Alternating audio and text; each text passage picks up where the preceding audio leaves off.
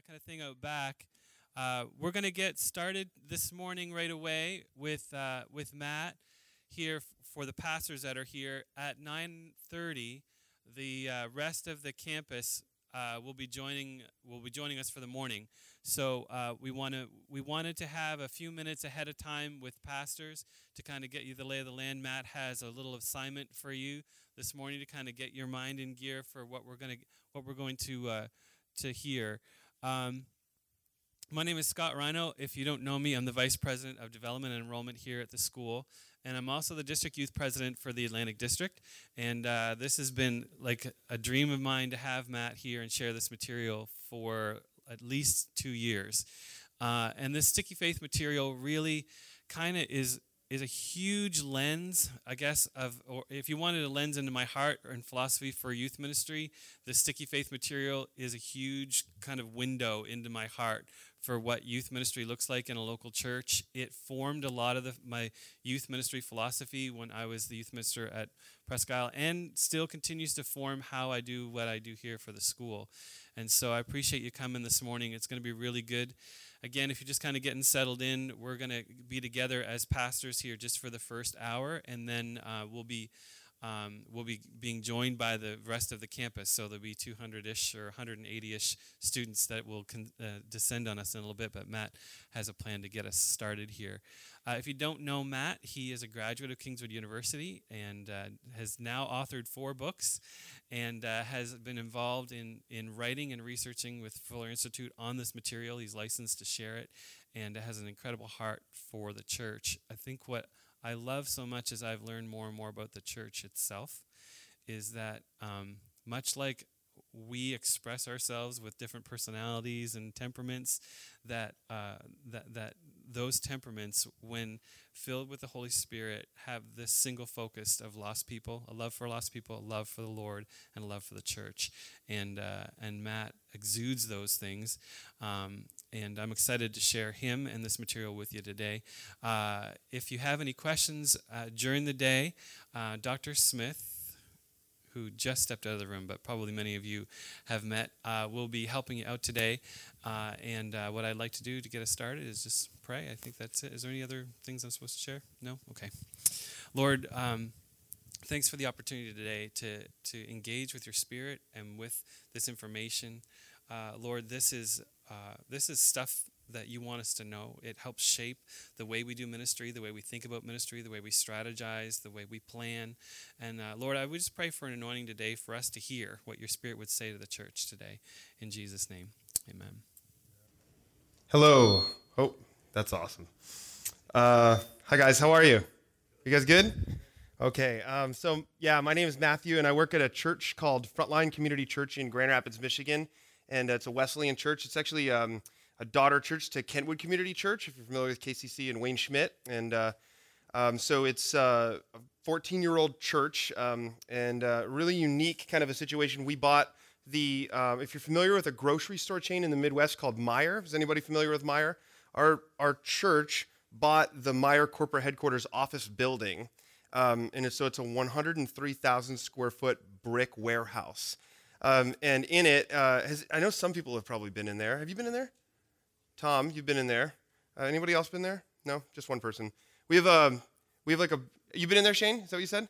Um, we we built like a nine hole like putting um, minute like putting green that we use for the community and trying to be as community oriented as we can and have done crazy things like put bands up on the roof of our building for an all day music festival and, and trying to engage in our community in that way. But one of the biggest things that's happened for us over the years is we are a young church that has young people coming, and we have had to sort through some issues when you just have young people coming.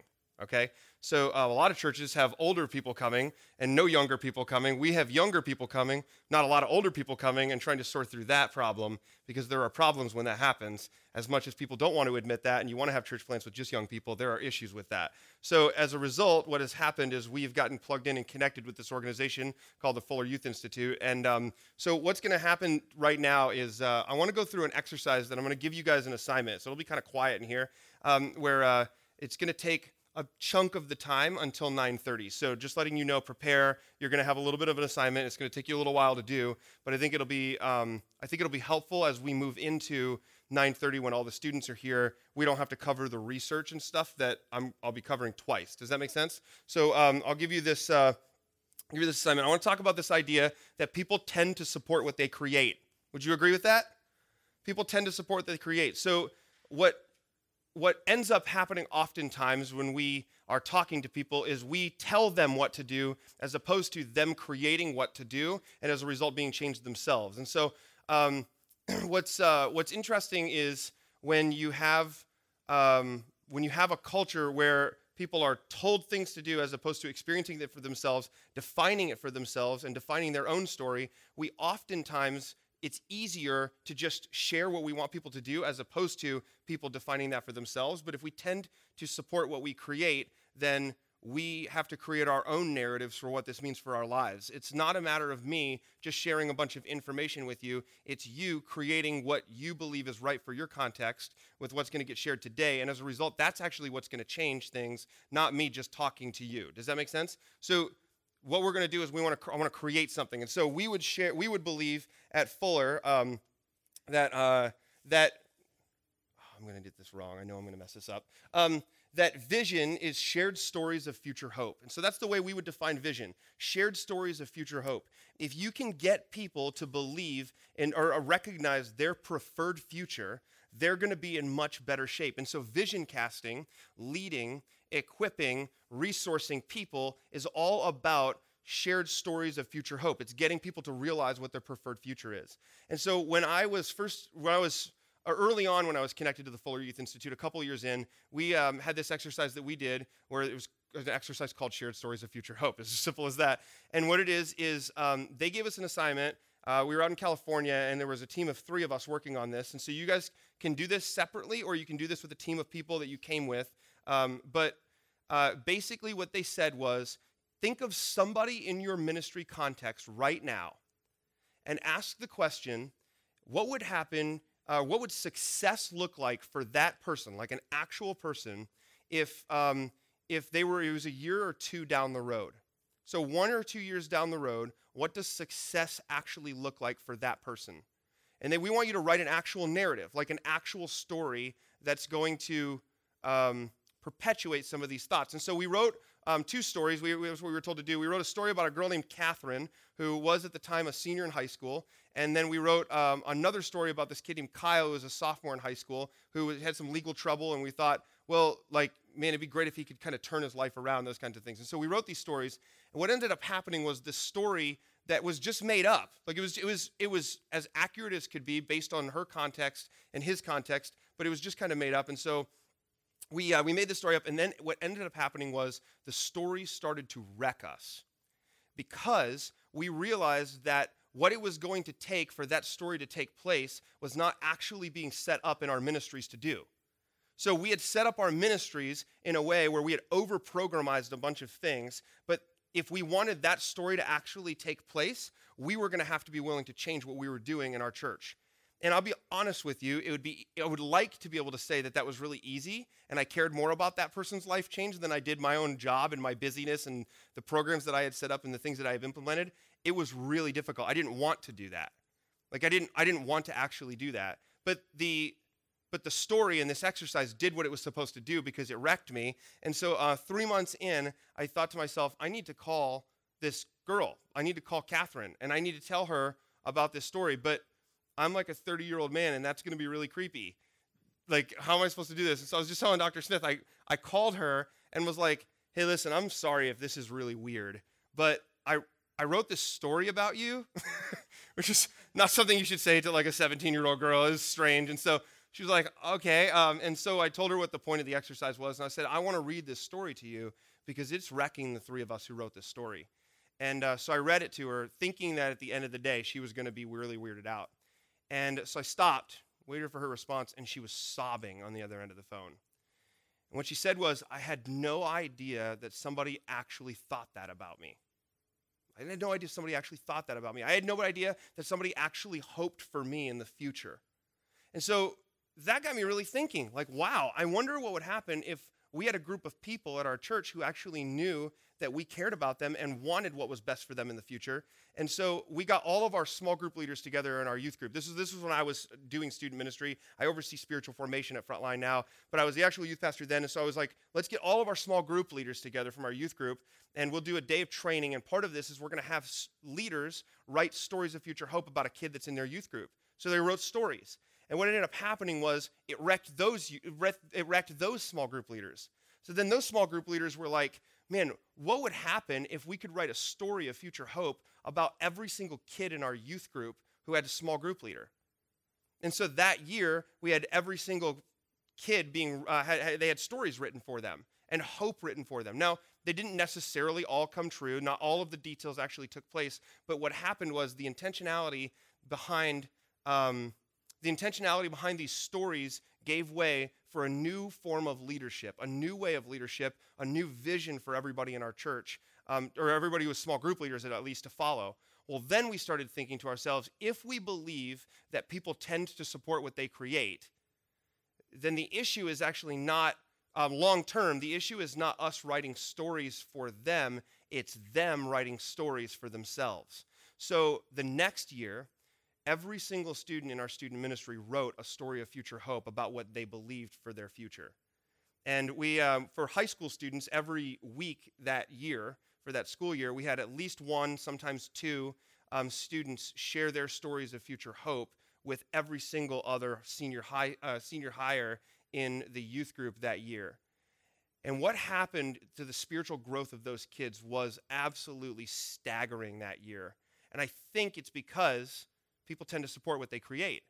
They actually started believing in their own story. And so we'll talk about this like in seven hours. Um, literally, like in seven hours. Um, but this guy, Steve Argue, who works at a large church in Grand Rapids, talks about this concept of self authorship. And so if we can get kids, if we can get people in general, if we can author our own story, that's much more significant than me standing up here telling you what to do. Do you get what I'm saying? So what we're going to do is there's pens and paper here, and we're going to take for the next little bit, and we've done this. I just did this at a retreat with about 500 high school students um, over New Year's, and we took about 45 minutes to write our story in depth. Um, write the story in depth. So write it for, specifically for somebody in your context. It's easier to write for a student um, who's graduating because of some of the stuff we're talking about today. But if you have a child, your own child, and you want to write a story for them, write a story for them. If you have a story um, about your uh, like what you hope um, what you hope you and your spouse will live out, then do that. But like whatever you want to do for a story, write out this story and process what does this next year look like. Um, it's in, the idea is easier to do with children or students. Okay, so you can do it for yourself if you want. You're grown people. You, I'm not going to force you to do anything. It's easier to write for students and children, um, but take some time to process what does that story look like. I'll give you an example of what this was for me. My wife and I had actually never done a story of future hope together until the fall. And so my, we did this with our small group. My wife and I have an intergenerational small group. Youngest couple have been married for about a year, year and a half. Oldest couple have been married for 47 years. And so we um, each were kind of in different life stages. And so we were thinking, what would happen if we could do this for ourselves? And so we each wrote our own stories of future hope.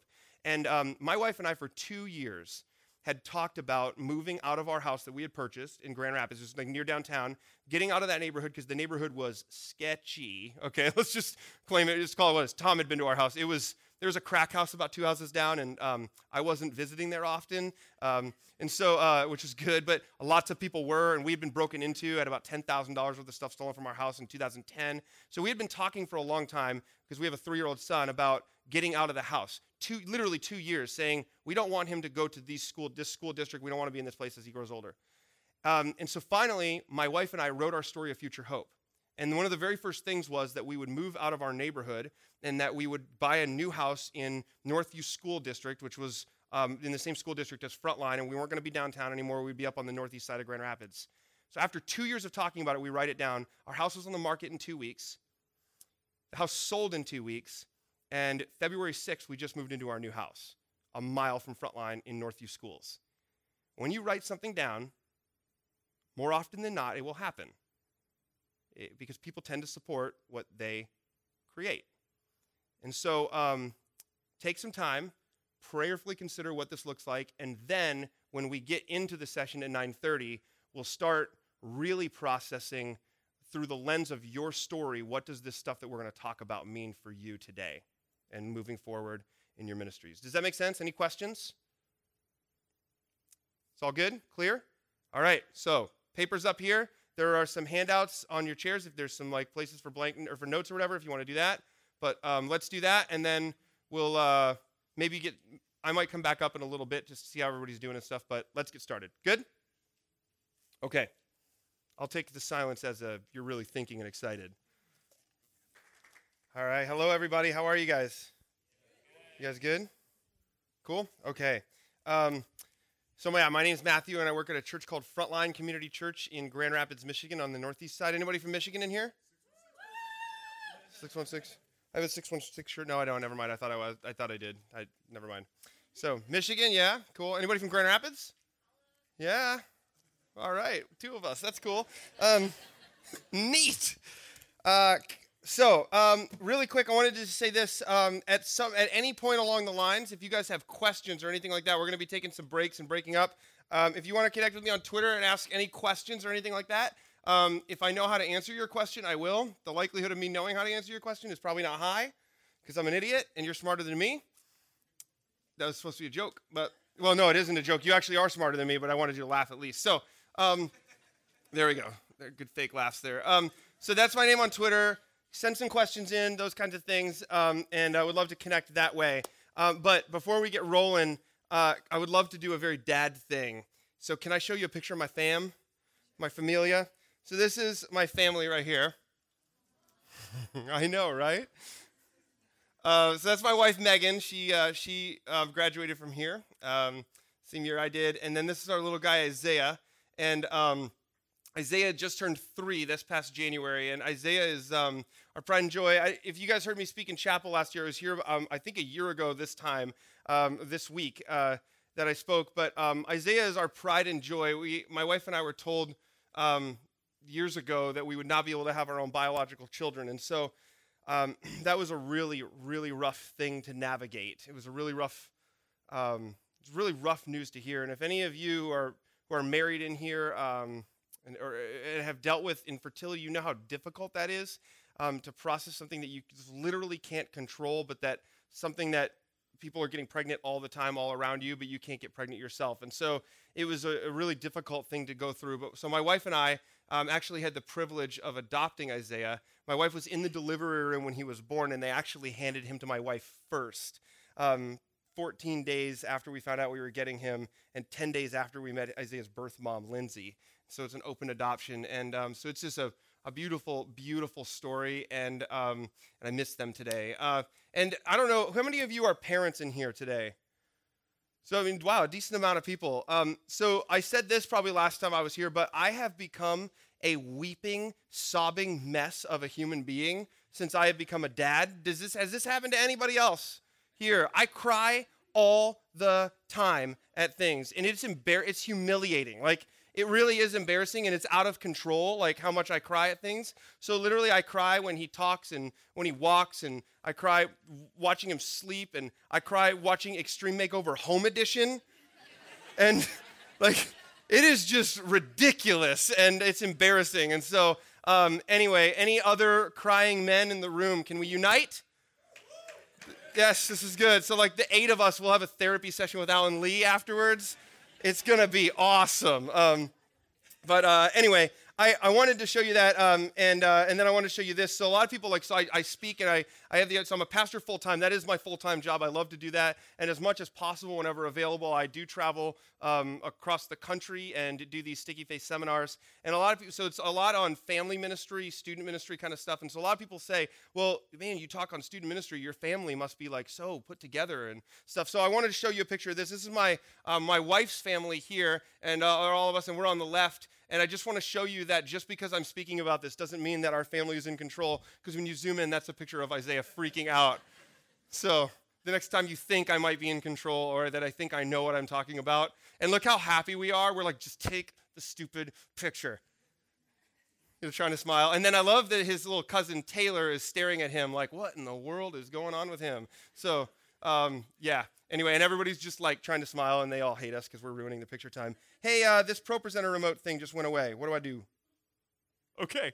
Um, all right. So, uh, so I wanted to show you those pictures in all seriousness because I really do miss them, and they are um, my life, and I love them, and uh, and I wanted you to see them. The reason why I show you those pictures, though, um, is also because what we're going to talk about today, the things that we're going to speak about, has drastically changed my life.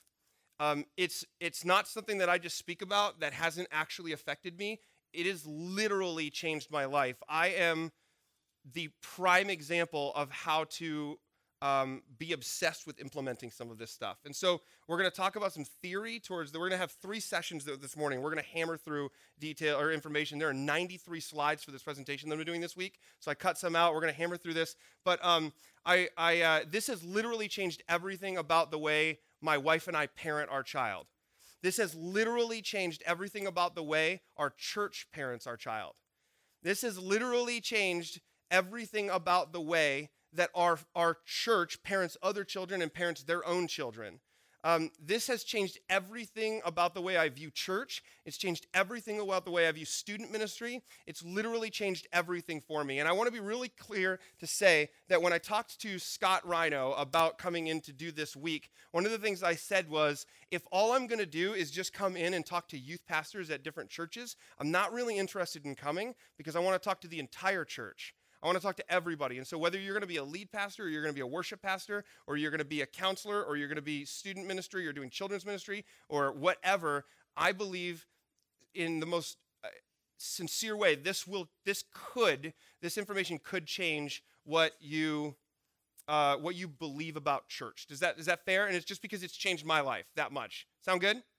Is that cool? So, I want to talk about what is sticky faith. What is sticky faith? So, sticky faith comes from an organization um, called the Fuller Youth Institute out of Fuller Theological Seminary in Pasadena, California. And so, I'm one of the coaches um, who travels and, and, speaks for them. And I think that this quote um, from their research that they did, and we'll talk about the research in a minute, I think this quote sums up what sticky faith is from their research. And so, this is Beth, it's, it's a fake name, um, so none of the names are real. But um, Beth says this it's really, really hard to keep your faith in college. It's the biggest challenge you'll ever have. It's all about the initial decisions you make and who you hang out with.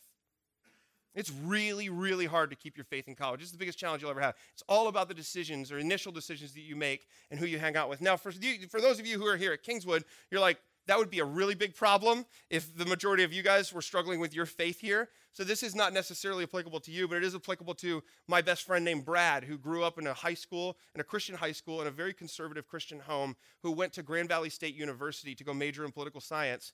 And when he sat in his first semester in his philosophy class, and they told him that the notion or the, the idea of the existence of God was ludicrous, it wrecked his faith. This guy who had been a Christian his whole life growing up, directly connected in his youth group, student leader, those kinds of things, it wrecked him. And I think that's the essence of what is going on with sticky faith. And so, uh, some of you may have heard these statistics. Some of you, this is not going to be new to you, but I want to share this. The number that kind of pervades the sticky faith movement is one in two, or two out of five, 40 to 50%. 40 to 50% of the students that are directly connected in our youth groups and church will ditch their faith within about 18 months of leaving for college. 40 to 50% of the students that are in our youth groups, directly connected in our churches, who call themselves followers of Christ, will ditch their faith within about 18 months of leaving for college. Um, what the research actually suggests is that it's the decisions that you make within the first two weeks of leaving for college significantly matter in the faith retention of a student. So the decisions that are being made very early on, two weeks, make a difference. There's some research to suggest that it's actually within the first four days of what happens when you leave for college. So when you go to that state university or you go to that college and you go to that party for the first time, are kids prepared to what's going to happen when they what's going to happen when they walk in the room and there's alcohol? Are they going to are, what, are, what are they going to have in their hands? Are they going to hold a drink? What are they going to are they going to are they going to talk to that guy or leave the party with that guy when the party ends? Um, are they going to wake up and go to church on Sunday or are they going to sleep in? these decisions that they make are absolutely significant and critical. So while the first 18 months is really clear, it's also suggested that within the first 14 days to 4 to 14 days actually matter in a very significant way for the life or the faith retention of a child.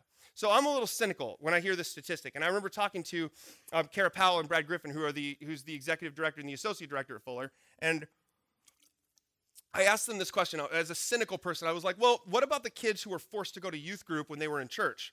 Like, so they're forced to go. So when they finally graduate, they think to themselves, oh man, I'm finally out from the roof of my family. I'm out of here.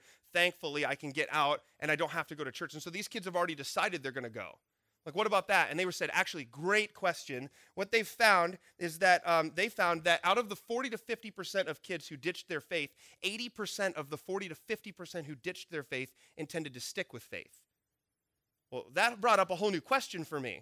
Because the question no longer was, what about the kids who just want to leave? The question then became, if 80% of the 40 to 50% of those kids want to leave faith, then it's not a matter of those kids wanting to leave, it's a matter of how we're preparing our kids to leave. Are you with me on this? So the preparation that we're making for kids is actually not good. And so these kids who are intending to stick with faith after they're done are actually um, are actually the really not able to transition because they're not prepared well. And that also corroborates uh, or collaborates with this research statistic or this part of the research that they found 15% of the students that they researched felt equipped with faith beyond high school. One in seven kids, one in seven kids felt equipped with faith beyond high school. Literally in like seven hours, I'm going to do the next session, or the last session, I'm sorry, um, called Sticky Prep. And um, one of the things that um, one of the things that we talk about is that the number one piece of advice from the kids that they researched was prepare us better. That was literally the number one thing that they found was please just prepare us better. When we get out into the real world, we are struggling. And, uh, and maybe some of you have had like a crisis of faith and you don't really know what to believe and you're trying to process some stuff. Maybe that's you. Maybe you're here and you're realizing, wow, I wasn't prepared well.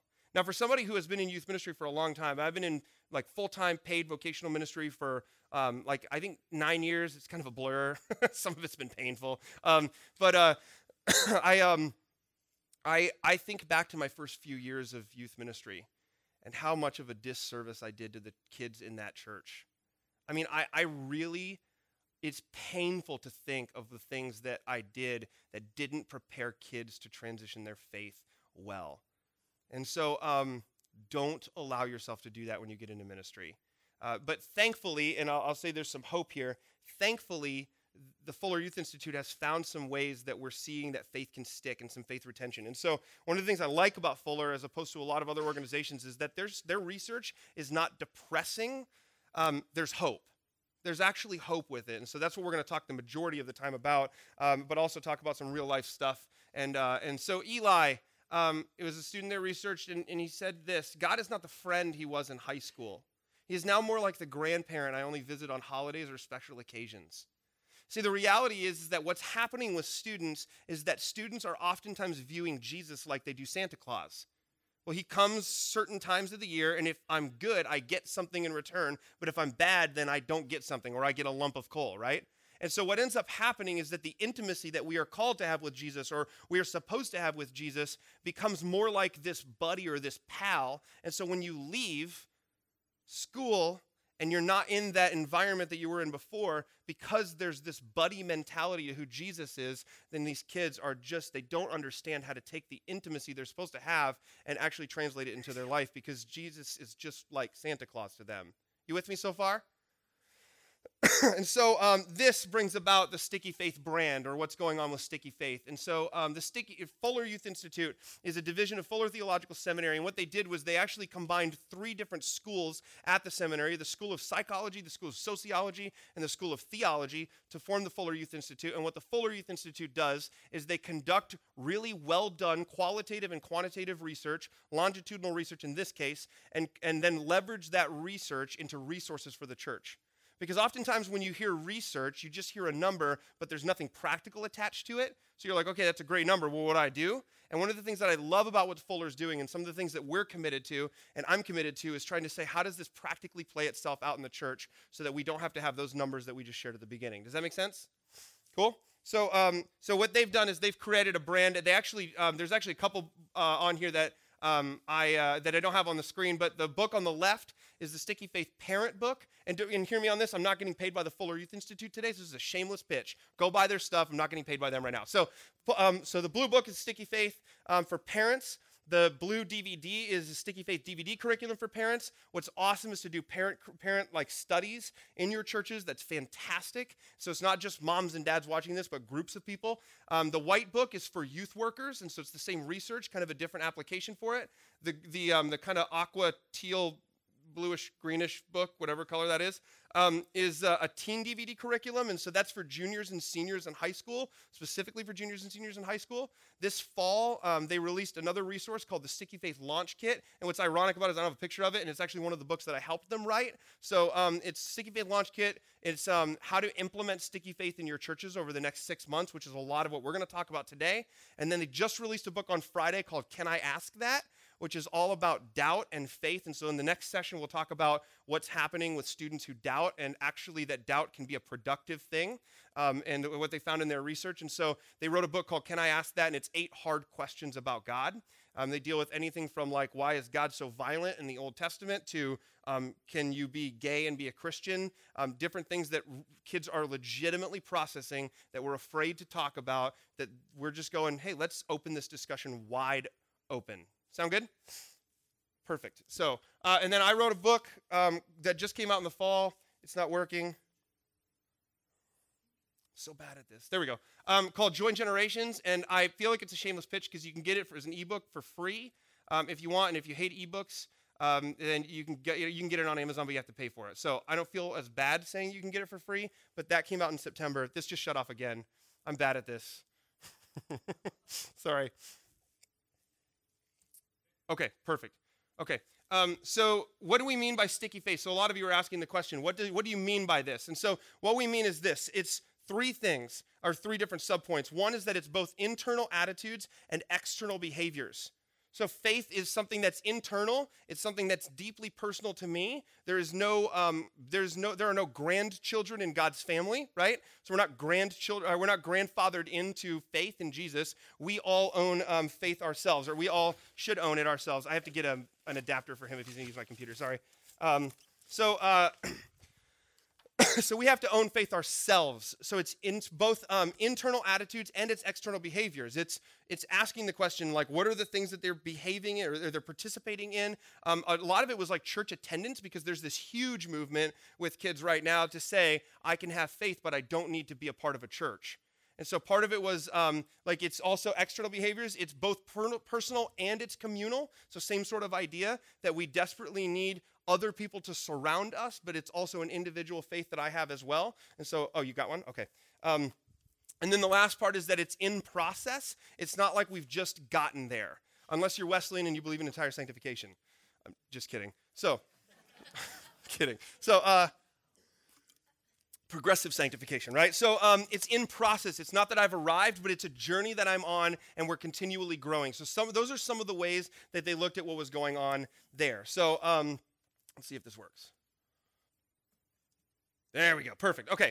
So, um, so meet our students. I want to talk about a little bit about the research and why it's significant and why it's actually different from a lot of the research that's out there. If you've read some of the stuff from Barna or from Lifeway or the National Study of Youth and Religion, and talk about how it's differentiated. Thanks. Um, so, one of the things that you need to realize is that okay, so they studied 500 high school seniors who were graduating from high school and going directly into college. And so um, they studied uh, they studied these students. But what's really interesting and intriguing that sets their research apart is every single one of these kids were directly connected in church. They were all connected in church youth groups at their church. These, these kids all called themselves followers of Jesus. So this is the largest research study ever done of Christian um, Christian high schoolers transitioning their faith that's ever been done. The National Study of Youth and Religion with Christian Smith and Melinda Lundquist Denton uh, from Clemson and Notre Dame.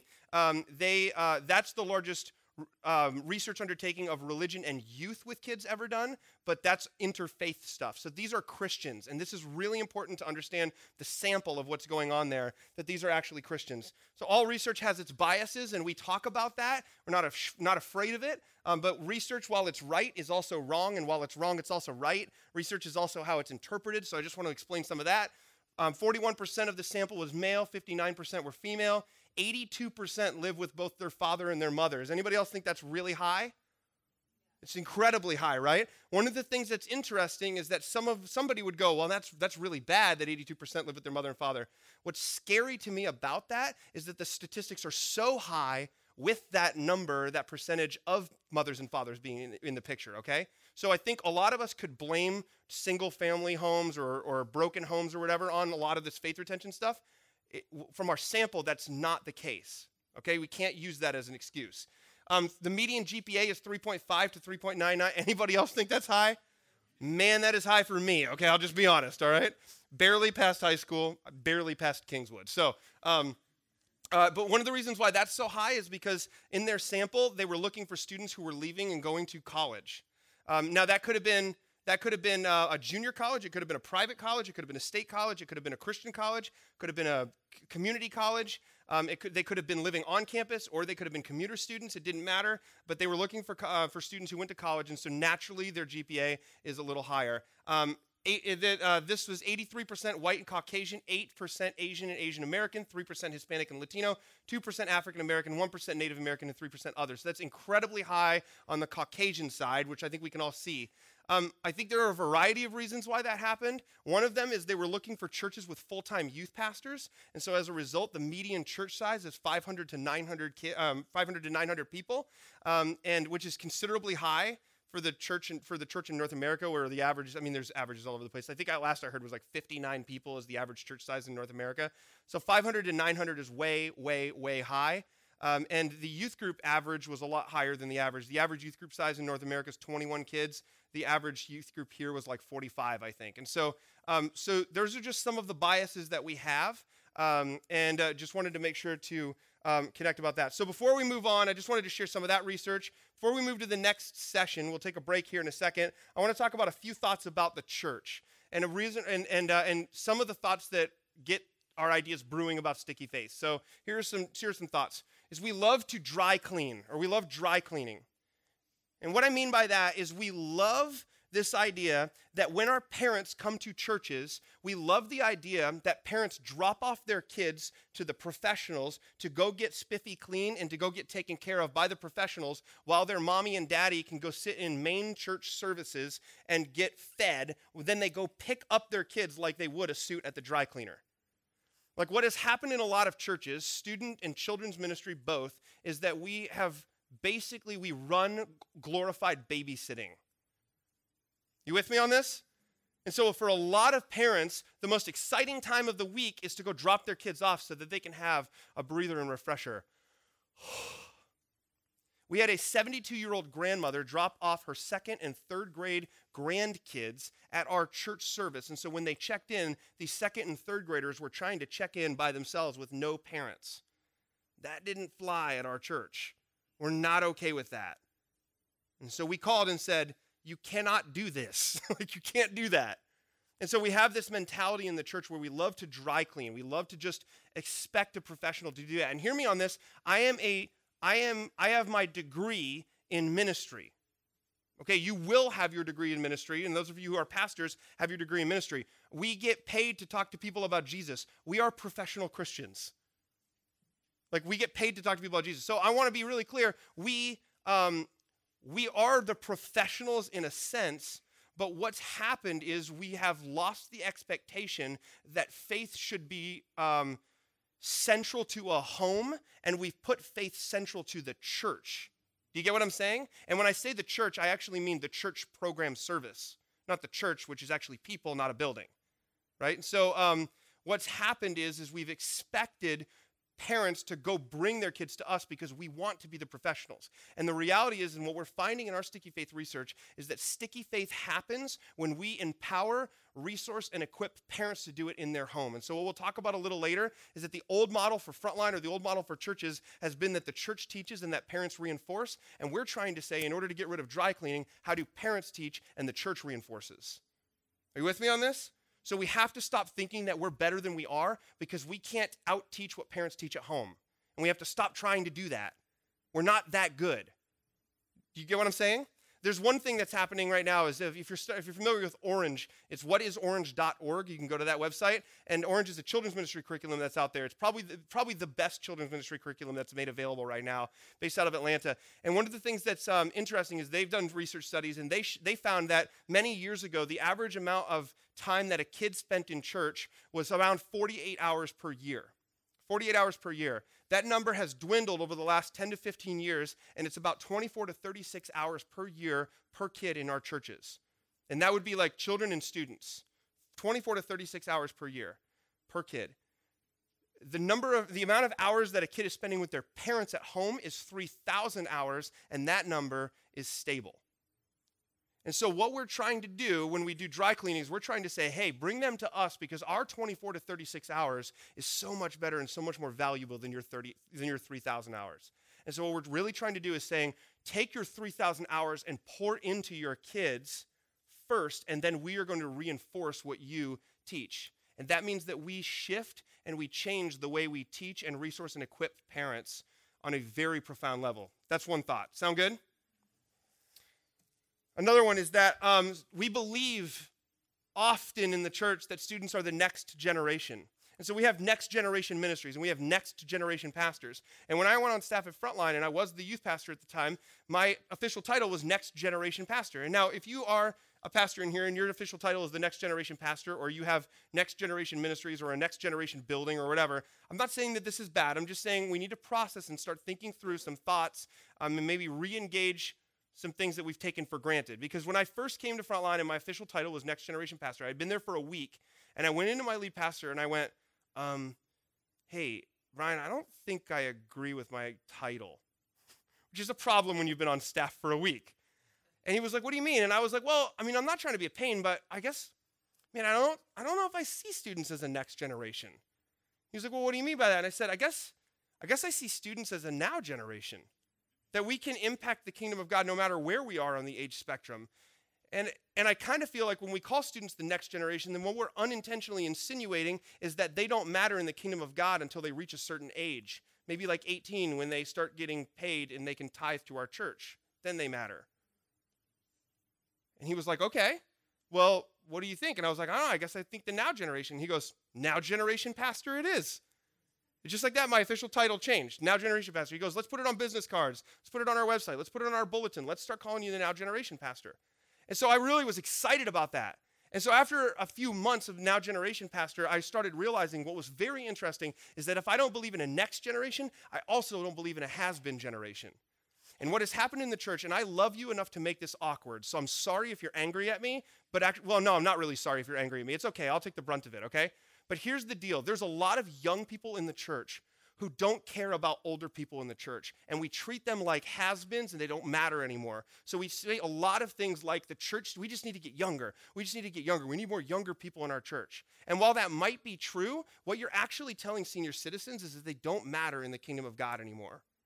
And so um, the other thing that's interesting is that when you work in a church like mine where we're younger, and you don't have senior citizens, you desperately want them because you want what you don't have.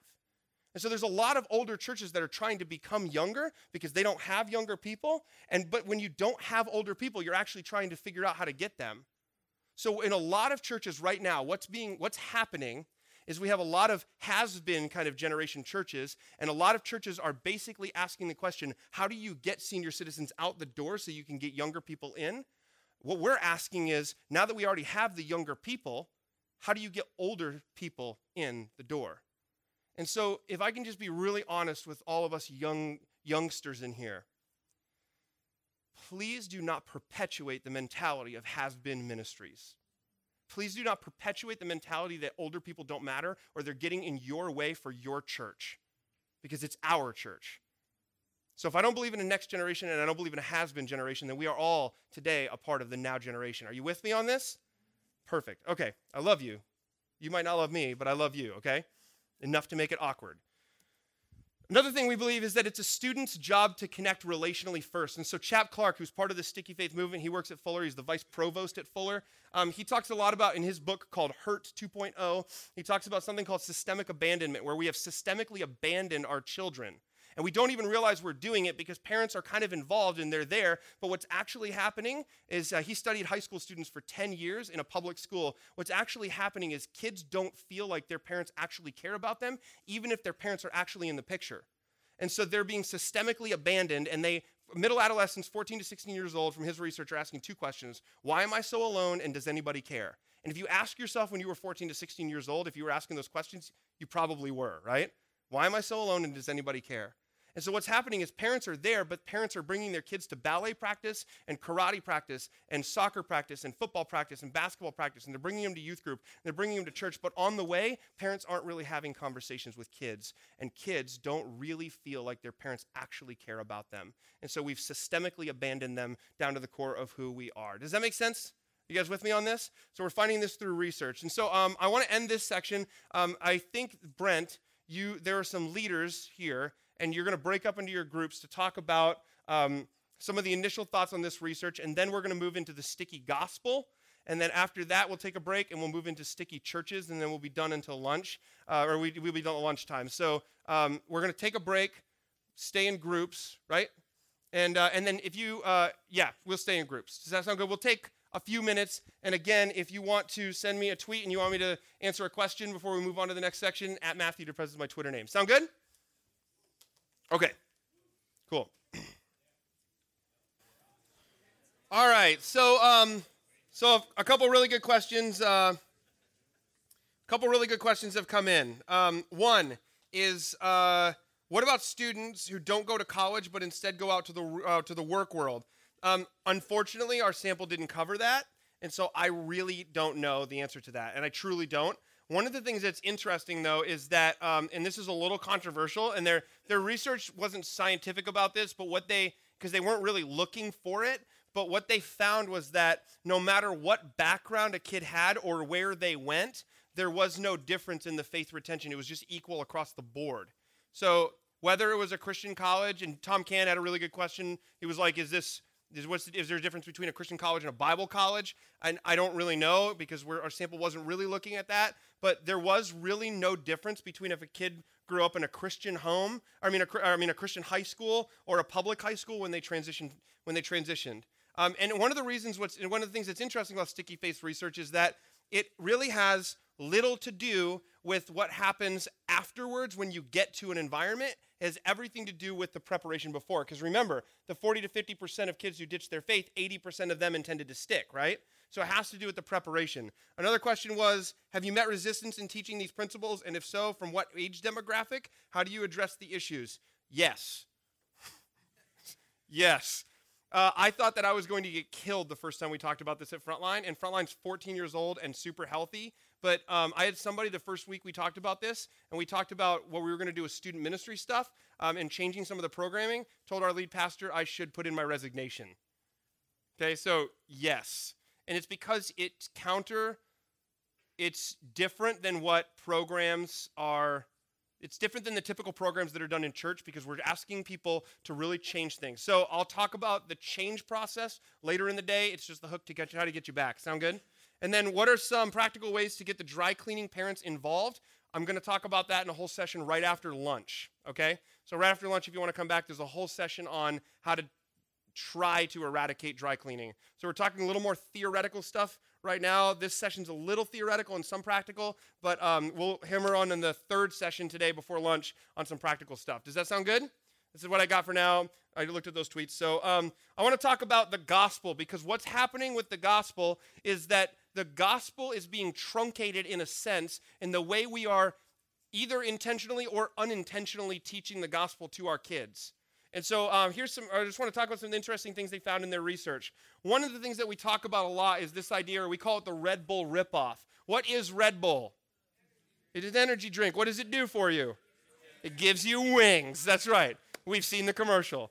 And so, in all seriousness, Red Bull is an energy drink. And um, AJ Pleasure was like, Did you take eight, eight Red Bulls to speak for eight hours today? And no, I took Adderall, which is even better. So, I really did. So, um, it's prescribed, okay? So, um, but uh, but I've got extras. No, I'm just kidding. I'm totally kidding. Kidding. Kidding. Don't kick me out. Um, kidding. Uh,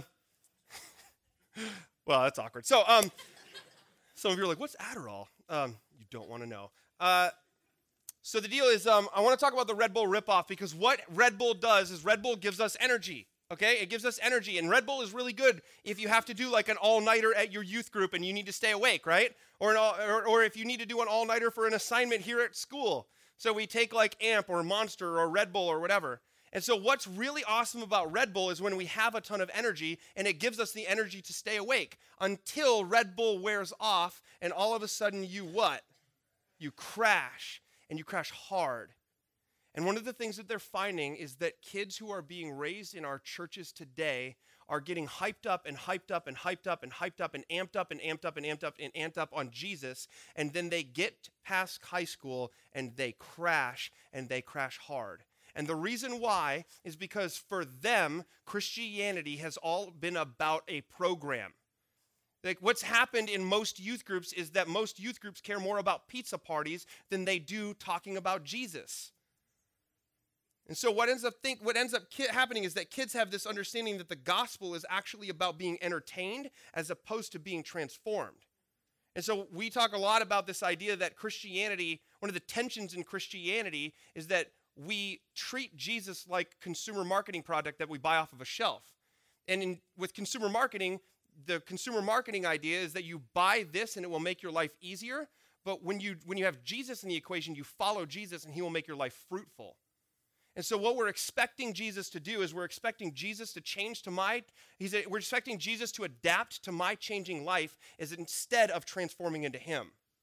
So, we're much more concerned when we think from a Red Bull ripoff purpose, we're much more concerned with Jesus adapting to me as opposed to me transforming into him. Are you with me on this? And so, what's happening is we are letting kids get hyped up and hyped up, and then they're crashing, and we're not providing something for them afterwards. It's adaptation versus transformation. We live in the middle of it, and it is a tension we live in every single day. And so, and the reason why is because, and I'll talk about this later, is because we love to overprogramize things in the church, but the reality is, is that programs seldom change people, but people often change people. And so, what we think is we think that the program is going to change people, but if you think about it, the program is just a means to get to relationships so that people can change people. Right? And if you think about what you how you've been changed and transformed, you've actually been changed and transformed through relationships and through those relationships having those conversations about what the gospel is, which is actually about a relationship. And so again, this is all the whole idea that we treat Jesus like we do Santa Claus um, we treat him very distant. And so um, we have, we're ripping off kids when, we, when they're being raised through our youth group programs. Does that make sense? Another thought, another thought is that the gospel, what they found is when they asked kids what the gospel was, is that as they started processing and explaining the gospel, it became very clear that the gospel to kids in our churches was about do's and don'ts. It was about a list of rules. And Dallas Willard, who just passed away, unfortunately, um, just a couple months ago is a huge loss to the writing Christian world and discipleship world. But he talks a lot in his book, The Divine Conspiracy, about the gospel of sin management and how what's ended up happening is we actually manage our sin more than we do understanding grace from the gospel. And so the reality is, if you want to get into the Bible here, um, the Bible in Ephesians 2 8 says, For it is by what? Grace that you have been saved through faith. And this is not from yourselves, it is the gift of God, not by works, so that no one can boast. And one of the things I love about that is it's not by works, because if it were by works, we'd be able to boast in our salvation, and salvation would be about us. And so I was talking to Dr. Smith yesterday, and one of the things we were having a conversation about is that in Psalm 51, when David is confessing his sin for having an affair with Bathsheba, one of the things he says is, Restore to me the joy of your salvation. He's not saying my salvation. He's not saying, Restore to me the joy of my salvation, because it's all about me. He's saying, It's your salvation, it's you. And so we can't boast in anything that we do to experience salvation because it's all grace. But what ends up happening in most of our teachings in churches is that our teachings in churches obsess over the gospel of sin management. And so we have this do's and don'ts things. Well, it's Christians do pray, and Christians do read the Bible, and Christians do fast, and Christians do take a Sabbath, and all of these things are right. Like, I would not disagree with that, right? You do all these things, but then Christians don't drink, especially if you're Wesleyan. And Christians, that was supposed to be a joke. I'm, okay. Tough crowd. So, Christians don't drink, and Christians don't smoke, and Christians don't have sex before marriage, and Christians don't do drugs. Now, do I believe all of these things? Like, yeah, I mean, I like I think that having the do's and don'ts are important, but here's the deal. If what ends up happening is we teach kids that the gospel is intrinsically based upon their works and their do's and don'ts, then when a kid gets to college and they have a moral failure, and they do something stupid. And the question is not if they have a moral failure, the question is when they have a moral failure, because we all do something that's stupid at some point along the line, right? So it's not if we have a moral failure, it's when we have a moral failure. If that's the case and their gospel is dependent upon their works, then they don't believe that their that God's forgiveness is big enough to forgive them from their sins. And so they're finding that, that kids are getting a gospel that is truncated and it's based upon works. Now, some people would argue this passage. Well, what about what do you do about the passage with faith without deeds is dead? Because they seem contrary to each other or contradictory to each other. And what I would say is um, the reason why that passage is in there is because grace leads us to doing good works. It's not good works that leads to God's grace. But grace for us in the world is so often dependent upon future performance, isn't it?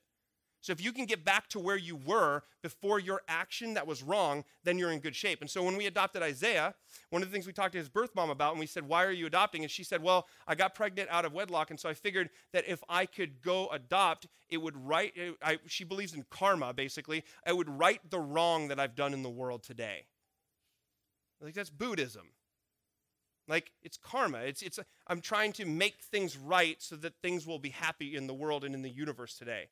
And so what we're doing unintentionally, I don't think we would do this on purpose, is we are unintentionally teaching people a good works-based gospel and not a grace-based gospel. And they're finding that kids who have a good works-based or a gospel of sin management understanding of the gospel are having a much much harder time transitioning their faith after they leave high school because we will all do something at some point along the line that is sinful, and kids don't feel like they can be forgiven by God. And so we have to understand how to transition and think through like, what does it mean to teach grace? Uh, and then the grace that we get is what leads to us being changed to do those good works. But it's not good works that leads to God's grace. Otherwise, we would never, ever get God's grace. Ever. It's God's grace that has saved me, it's not so that I can boast. Make sense? So when they asked, they almost left this question off of their study. They almost asked, What does it mean to be a Christian? Um, they, they thought, well, like that's a pretty simple question, really. I mean, like they're got to get that answer right. What does it mean to be a Christian? When they asked that, one third of the kids didn't mention Jesus. Okay, I'm no genius here, but the name Christ is in the word Christian. It's not a trick question, right? Like the name Christ is right there. But what's happened is when you have a good works understanding of the gospel, Jesus is not central to that. And so it's just about my actions. It's about doing those things. And let's be honest, for those of you who are in church history, we kind of dealt with this like 500 years ago with the Catholic Church during something called the Reformation. It's kind of a big deal where Martin Luther is going, Yeah, I don't know that I agree with what John Tetzel is doing and selling indulgences in the church, and I'm not okay with that. And so I believe in a grace based understanding of the gospel. And so he posts the 90, is it 95? Uh oh. Is it 95 theses or 99? Oh man, 95. okay, I got scared. If there's any church history people in here, I'm sorry. So, 95 theses to the door of a church. And he was like, Hey, listen, here it is. Like, this is what it is. And, and we are Protestants now. My dad would actually say Protestants, which is kind of funny. So, um, but we are Protestants, and we have differentiated ourselves from the Catholic Church because the Catholic Church has this good works based understanding of the gospel. We dealt with this as Protestants a long time ago, yet we still find ourselves fighting with it and we find ourselves fighting with good works. And I think it's because all everything in our world today is all dependent upon good works. It's so hard to show grace today, isn't it? It's so hard to show grace. We wait for the future performance of others before we oftentimes forgive people. And I'm guilty of it. I'm guilty of it. And so it's easy to show good works before grace. One of the things they did mention, the majority of them, is they mentioned love. So, what does it mean to be a Christian? Well, you love. Well, that's a great answer. That's a phenomenal answer. Except that love is oftentimes a good work, isn't it? And so love is an action that I do. It's a do or don't. Like I do love or I don't love. And so um, that's so there's nothing wrong with that answer intrinsically. I believe in 1 John 4 where it says God is love. If you do not know God, you do not know love. Like I believe that down to the core of who I am. But if our central understanding of the gospel is an action and it's not that grace towards us, and I understand that grace is an act of love, um, but if, if it's just based upon our works, then we've got a problem at hand. And what we're finding is that kids who have a truncated view of the gospel or an understanding of the gospel struggle with faith after they leave.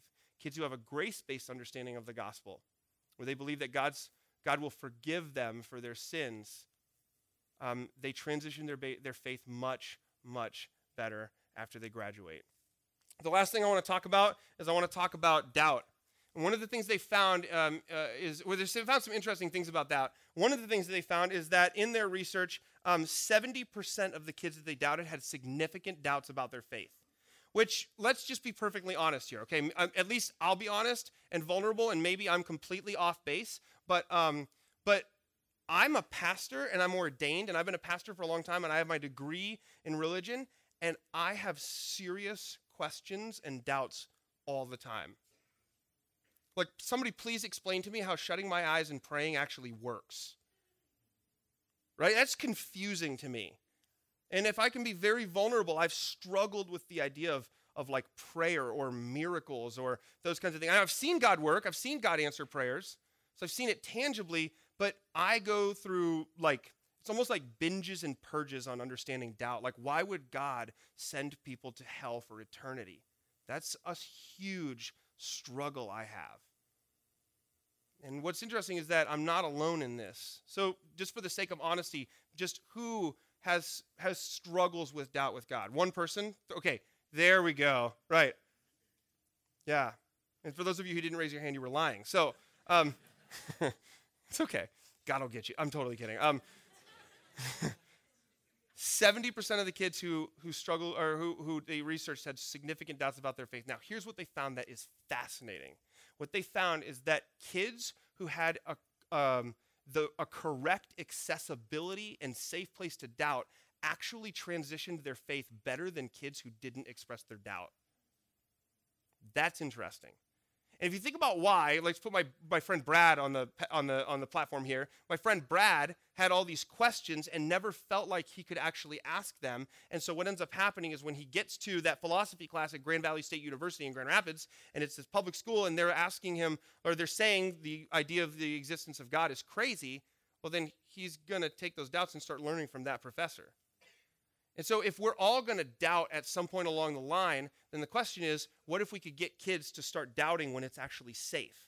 Or actually processed out. Maybe not start doubting, but actually processed out when they're in a safe environment. And so I remember um, talking to Brad Griffin, one of the guys at Fuller, and asking him, so does that mean that if they struggle with doubt and they transition their and they transition better um, when uh, they transition their faith better when they struggle with doubt? Does that mean that you're like saying that churches should do like doubt days? And you just bring all of your questions about doubt to like the church? And he was like, No, not saying that. But what I am saying is that if you provide a place that's safe, that kids won't feel like they're not welcomed or uh, feel, uh, feel like they're going to be judged for their questions, um, and they do it and you do it in a safe environment, we're finding that kids are transitioning their faith better, which is why they wrote the book, Can I Ask That? Because what they're trying to do is they're trying to perpetuate the conversation that's happening that kids are already thinking. See, the reality is this almost every single kid that we have in our youth group, at least at Frontline, and maybe we're just way liberal, okay? But every single kid that I can think of at Frontline is asking the question is okay to be gay and be a Christian? And so let's actually start the conversation about it. Let's actually engage in that conversation and talk with them about it so that before they leave, and remember, sticky faith is about the preparation. If we can get them to process through that when it's a safe place and they can ask those questions, they can think through, well, what if I'm gay? How, how can God allow good people to go to hell? How does God answer prayer? Have you ever seen a miracle? Was God Jesus, was, was Jesus God? Or was Jesus just a human? All of these things are things that kids are asking about. and the reality is is that we must do a good job of resourcing and equipping families to help them. And we must do a really good job of resourcing and equipping kids to be able to answer those questions. So this kid um, was in our, our youth group um, his name's brendan um, it's still connected to our youth group. His name's brendan and when he was like 13 years old he grew up in a broken home. He was with his dad for one weekend and i remember seeing his mom on a sunday morning and she comes running up to me and she was frantic and she said um, she said brendan was at his dad's house and he played with a ouija board this weekend and I thought to myself, that's a bad decision. like, okay, so talk to me about this. So I was like, what, what's going to happen? She's like, well, I told Brendan we were going to talk about it later. I was like, oh, that's awesome. She's like, yeah. And so what I did in the meantime was I printed off a bunch of stuff about why Ouija boards are awful and evil. I printed them off and I told him he needed to read it, and that's why we're going to talk about it today. And I was like, ah, like, let them process it with you. Let them own and sort through what this means for their lives. And so often we want to just tell people, we want to just like infiltrate their brains and say, you must think this way.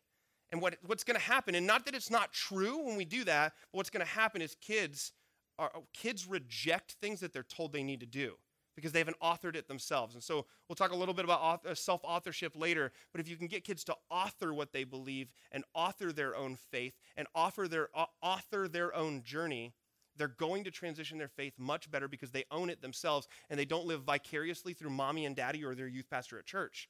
It's because they actually own it themselves. So the point is is not that you just let a kid go rampant theologically. The point is is that you guide and you guide the conversation. And this is why people reject a lot of this stuff is because they're not willing to have the conversation because it's much harder than preaching on a Sunday and just telling people what to believe. You get what I'm saying? Because it's all about the relationships. It's all about how we engage in relationships, which we'll talk about later. But um, anyway, so you guys good on this? Cool. Some of it's my opinion. Anyway, so um, you guys love me still? You guys okay with me? Okay, perfect. So, um, so the question is, uh, let's break up into our groups. How are we perpetuating the Red Bull ripoff in our churches today? Let's talk about that. How are we perpetuating the Red Bull ripoff in our churches today? And then um, we'll go into another um, section. And then also, uh, wait, yeah, how are we perpetuating the Red Bull ripoff in our churches today? Break up, and we'll take a few minutes, okay? Not like I was yelling, but because my microphone wasn't on.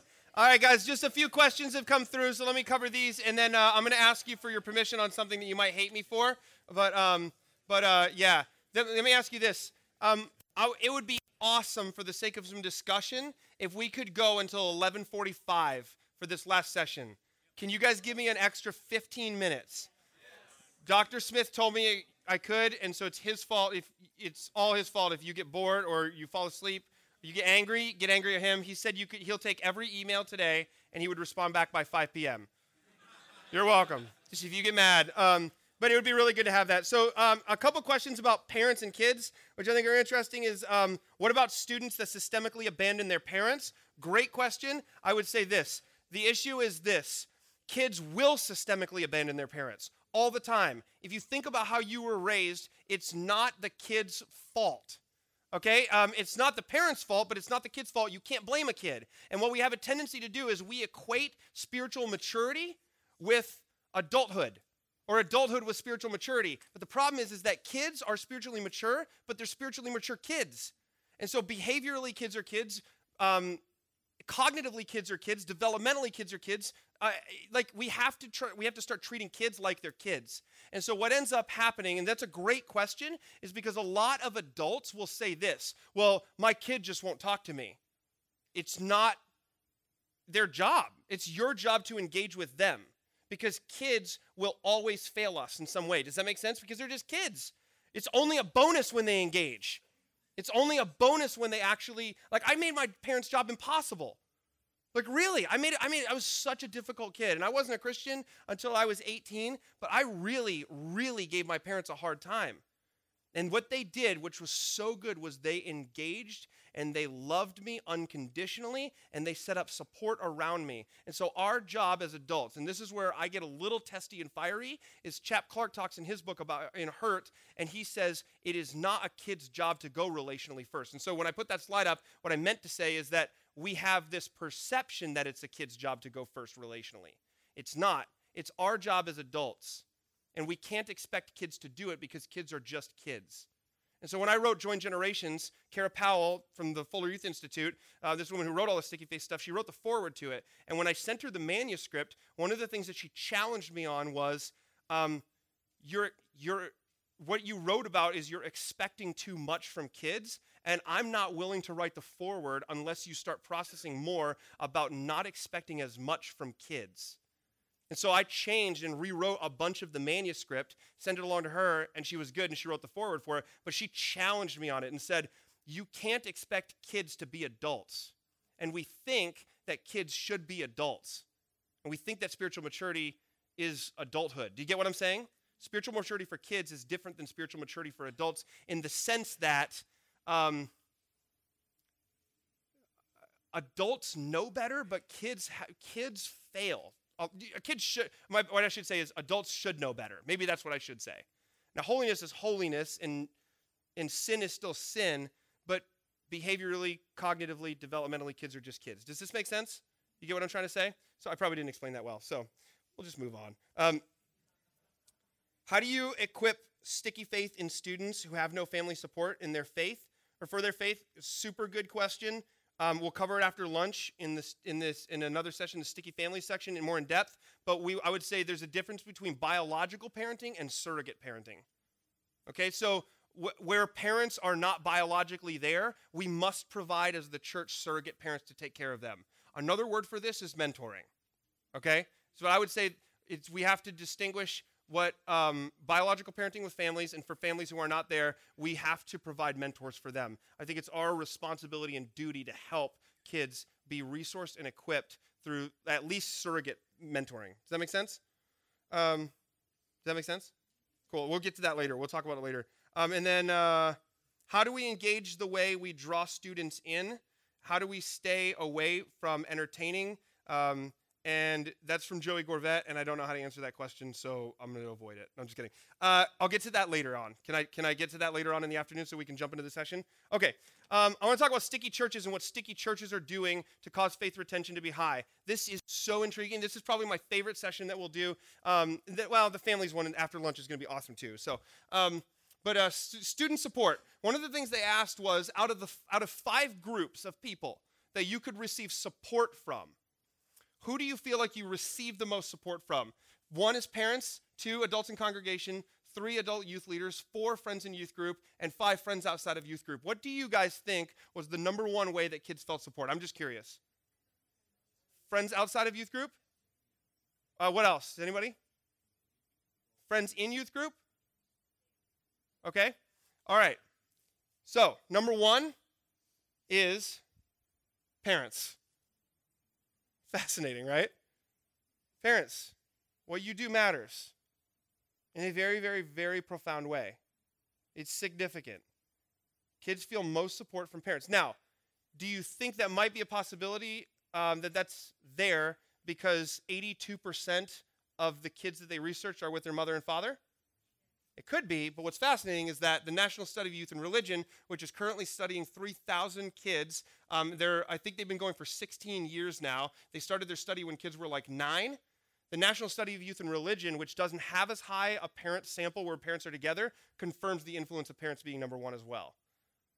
Fascinating, right? So parents are the number one support for kids.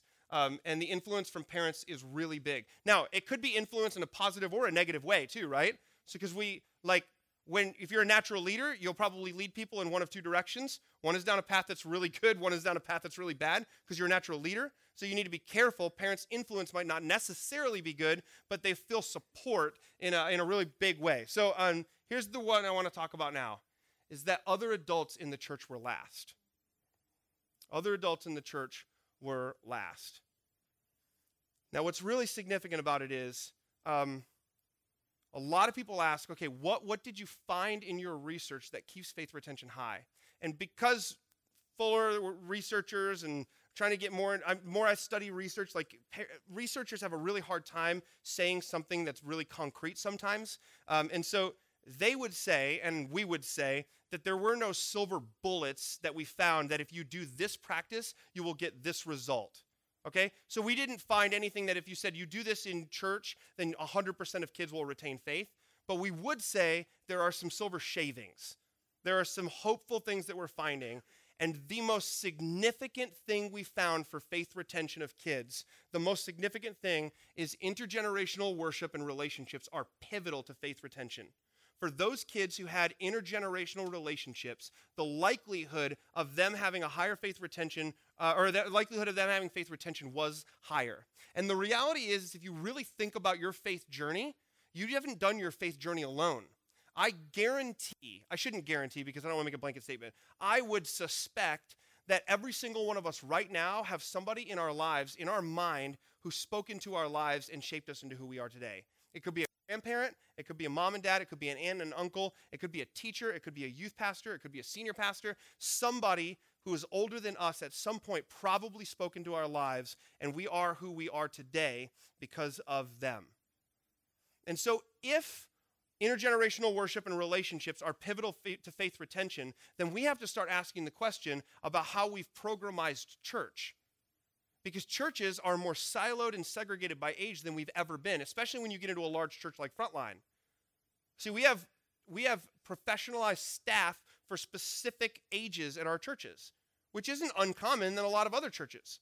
But the larger and larger and larger you get, the harder it is to do ministry, intergenerational ministry effectively. Because what ends up happening is you start breaking down and you start getting more and more silos in the church. And so, um, if some of you are asking, how would you define intergenerational ministry? And I'll give you, honestly, this is the most oversimplified definition, and I'm sure there are cracks and holes in it, but this is just what I use, and it's the most simple thing. So, some of you could struggle with this or disagree with it. I would say this intergenerational ministry is an eight year old can teach an 18 year old who can teach an 80 year old about Jesus, and an 80 year old can teach an 18 year old who can teach an eight year old about Jesus that we can all teach people about Jesus no matter where we are on the age spectrum. That younger people can teach older people, and older people can teach younger people. And so, one of the struggles is that in almost every single educational setting in the world, it's almost always the educational setting is that older people teach younger people. But what I would say is that intergenerational ministry happens when older people do teach younger people, but younger people teach older people. And so our son Isaiah, when he was two, we, we lived in downtown Grand Rapids. Um, the city has about 200,000 people. Surrounding area is about 1.4 million people. It's a big city. So we would hear police sirens and ambulances and fire trucks all the time. And like eventually, as an adult, you just get numb to them. So I'm not even thinking about them anymore when I'm sitting in the house or um, or you hear them outside or anything like that. So what was happening when we got to like two, uh, or when Isaiah got to two years old, is he would hear an ambulance or a fire truck or a siren, and our son, I don't know where he picked this up probably because he's brilliant and he's God's child. Um, but uh, he's the smartest kid on the planet. Is he would hear these sirens and he would literally stop and he would go, "There's an ambulance." Actually, he said ambulance, which was funny. So there's an ambulance, and I was like, "Yeah." And he said, "We need to pray for the ambulance helping people's ouchies." And so I was like, "What?" I totally missed something. You guys laughed over there. Never mind. Um, you guys laughed at each other like something had been said. Oh, ah, yeah. Um, so what would happen is Isaiah would literally pray and he would go, Dear Jesus, I pray for the ambulance helping people's ouchies. Amen. Well, here's the thing that's interesting is that Isaiah, we're trying to teach him prayer, we're trying to process these things with him, talking to him openly about Jesus, but I don't think he really understands prayer cognitively. I think it just probably makes him feel better at like at this stage in his life, at three years old. But um, but here's what's fascinating is that it made me as an adult realize wow, I don't think I've ever prayed for ambulances or fire trucks or, or police sirens or anything where there's first responders going to help other people. And so my son picks up that there's this helping that's happening with these people, and he wants to pray for the people's ouchies who they're going to help. That is how we learn from people who are younger than us about how to follow Jesus. Are you with me on this? Um, I uh, I want to read this passage, and um, I, uh, I don't have. It's gonna sound terrible. I don't have a Bible with me. Does anybody have a Bible with them, really quick? Can I, uh, can I just read a passage really quick? I want to read from Luke two because this is, um, man, this is awesome. Luke in the New Testament or Old Testament? I'm just kidding. Sorry. Okay. Is this uh, NIV, NLT? What is it? NIV? Okay. Because if it's KJV, I don't get it at all. So, um, okay. So this is Luke 2, and what is this is the story of the Passover and Jesus going to the Passover feast for the first time. Every year, his every year, his Jesus' parents went to Jerusalem for the feast of the Passover. When he was 12 years old, they went up to the feast according to the customs. He's 12, okay? He's not even a teenager. Um, and I understand that there were different age things. Like 12 might have been that he was an adult back then, but just listen to what's happening. Um, after the feast was over, while his parents were returning home, the boy Jesus stayed behind in Jerusalem, but they were unaware of it. You left behind the Son of God in Jerusalem. Like, that is mind blowing to me. Like, call CPS or DHS, there's like major parental neglect going on, right? Like, how do you leave behind Jesus? Can, can you imagine the panic? Like, we left the Messiah, right? Like, it's crazy. So, um, but they were unaware of it. Now, here's it gets crazier.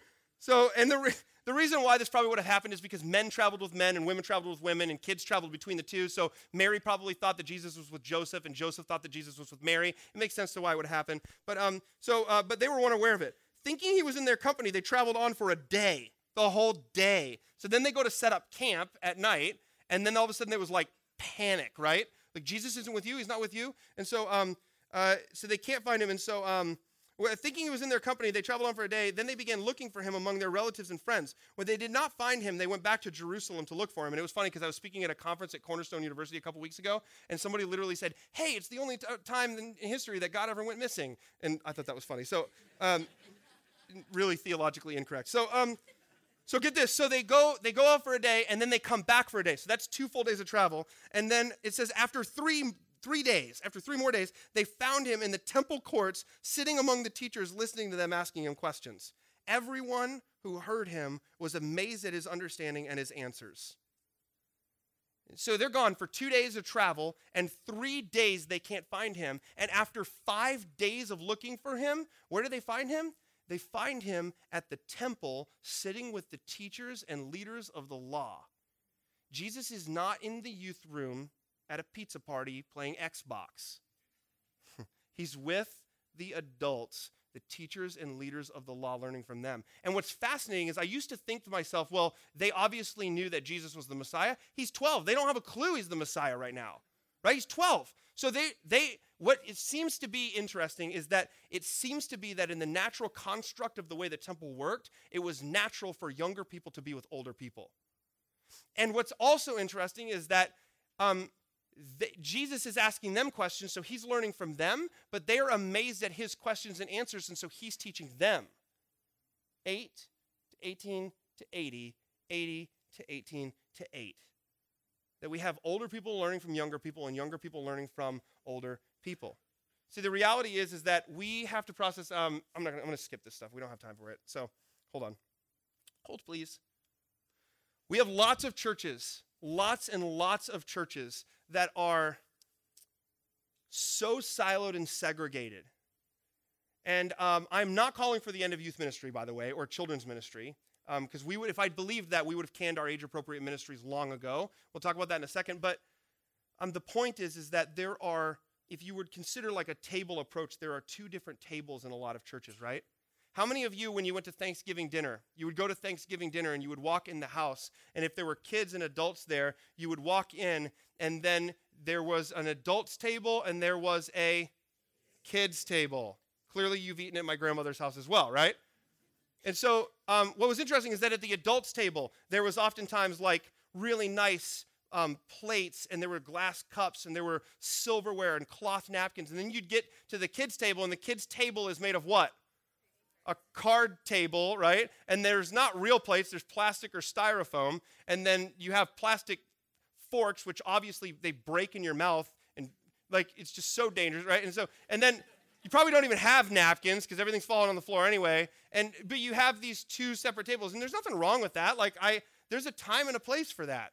And but what has ended up happening in the church that I think is a real detriment to the church is that if intergenerational ministry is one of the leading one of one of the things that they're finding in their research that actually helps faith retention and we have segregated our churches the way we have then what are we doing in discipleship with the church right now what are we doing in discipleship with the church right now so we have separated professionalized ministries with separate professionalized staff. And our church is our church is guilty of this in a sense. So we've got our separate preschool. We just opened a 12,000 square foot children's ministry wing in our church. Just opened up in January. We've got separate rooms. We've got a three year old room. We've got a four year old room, a five year old room. We've got K through one room, two through three room, fourth and fifth grade room. We have over 200 birth through fifth graders coming to our church on a Sunday morning, and they are all split up. And then we've got separate middle school programming that happens on a Wednesday night, and then we've got separate high school programming that happens on a Sunday night. And so we believe that it's still important to have some age appropriate things. And forgive me if this is a little too bad to say, but there has to be a place. A 16 year old kid does not want to talk about masturbation when grandma in the room. And let's be fair to the grandma, she doesn't want to hear it either, right? There has to be a place for age appropriate things to be discussed where it's not just fully intergenerational. Sorry, I used the M word. So, um, some of you are like, this is awkward. So, I want to talk about the difference between multi generational ministry and intergenerational ministry because inevitably I'll get this question at conferences and they'll say, Why do you call it multi? Why do you call it intergenerational ministry? Why don't you call it multi generational ministry?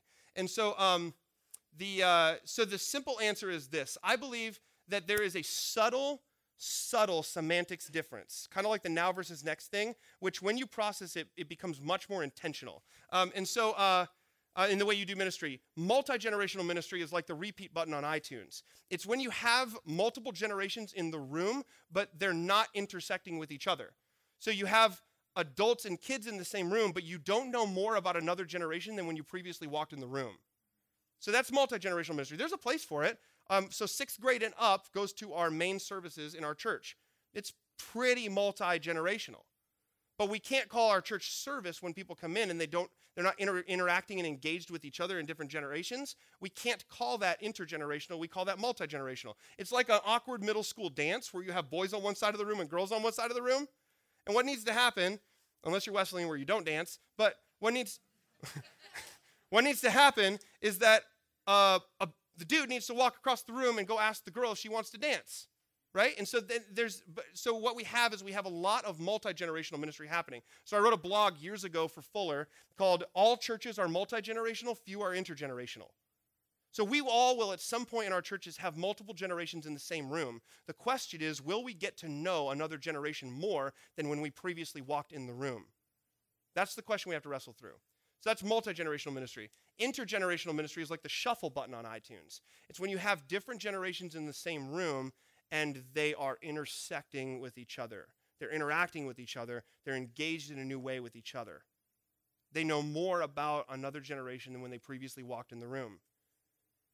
And there's a place for multi generational ministry, and there's a place for intergenerational ministry. And what I would say is that the big win happens when we experience the benefit of intergenerational ministry. Now, Fuller's research suggests that intergenerational worship is very profound for kids. So there is a place for multi generational stuff to happen, and it is still important. But intergenerational ministry, that's where we're really changed, right? That's where it's profoundly different for us. That's where we have relationships that we won't let go of, that we can't let go of. Intergenerational ministry is when a 16 year old kid walks over to the senior citizen in the church and they say, Hi, my name is so and so. I heard your spouse just passed away. How can I pray for you? Intergenerational ministry is when you have a senior citizen that walks up to the student and says, Hi, my name is so and so. What are you struggling with in school? Can I help you? How can I pray for you? Do you need any help with anything? Intergenerational ministry is like the shuffle button, there's an intersecting of generations. We know more about a previous generation than when we walked in the room. At our church, um, we just opened up this new children's ministry area. Um, we called it the block, and it's kind of set up to be like a neighborhood block, kind of like a family kind of thing. Um, and uh, we uh, really based upon a lot of this research. And so, um, but beforehand, uh, for the last many years, we had our children's ministry called the Fort, and um, it stood for Foundations of Righteousness and Truth, baby. Woo! Fort is the most ridiculous acronym. Anyway, so um, sorry, I'm, I'm cynical. Um, so uh, so anyway, one of the things we do is we have this um, we have this thing in our children's ministry, and it's like a glorified Chuck E. Cheese. And so you have this like store where you can get these things. We call them Fort Bucks, and you could like trade in Fort Bucks for these like things that you could get at this store. So you won Fort Bucks somehow, and it was like this fun interactive thing. And um, you would trade these things in, and so you could, like the less amount of Fort Buck, you were giving away like stickers and temporary tattoos and, and like Chinese finger traps. You guys know what I'm talking about? You guys have been to Chuck E. Cheese before? You know what I'm talking about? So um, we had this store at Frontline, and um, it was this really, I don't know, it was really fun. And so one of the things we tried to do is I asked the volunteer one time, as I, because I, I oversee children's ministry and the whole spiritual formation gamut, I was like, well, what's the average amount of Fort Bucks that a, a kid turns in? And so they said, uh, like probably like three Fort Bucks. So we're giving away like a lot of stickers and erasers, okay? Like we're giving away a lot of that stuff. They're not getting big like scooters and everything that we have in the store. So um, we were trying to think of a way like how can we get kids to understand um, missions and generosity and giving and all of that stuff. And so we uh, we said, hey, we should take uh, we should take um, this organization we, we support, Haiti Foundation Against Poverty. Their offices are in our building, a big organization, and we should um, we should sponsor a child. And then if a kid wants to give their fort bucks um, to, or if they want to give money to uh, to the to this girl at the fort store, then they could give this money and it goes to support her in the orphanage. And so this girl, Sophoni, we started supporting her. And when we started supporting her, this guy, this volunteer, awesome guy, Dave Longelier is his name, he said, hey, if a kid wants to turn in their actual fort bucks and not actual money, then what, what we can do is I'll, for every fort buck that a kid turns in, I'll turn that fort buck into 50 cents of actual cash value. So if a kid turns in two fort bucks, then Sophoni will get $1 to go towards her, her child sponsorship. So that was a really cool thing. And it was like not actual money from kids, but is teaching generosity that an eraser is less important than Sophoni, right? Like that kind of idea. And so I, uh, so I later on, I mean, this is a while afterwards. Um, I was asking the people who were working the Fort store. I was like, how, how often does a kid give money to Sophoni? And they were like, ah, not a lot. Like really, just a few times. And was like, oh, that's too bad. And then they said, but there was this one time. There was this one time, it was this 10 year old girl. Her name is Maria. And this 10 year old girl comes up to the fort store and she says, Hi, I want to redeem my fort bucks. And so the, so the teacher was like very excited and she was like, Well, what do you want to get? And she said, Well, actually, I want to I want to trade my fort bucks in for Sophoni.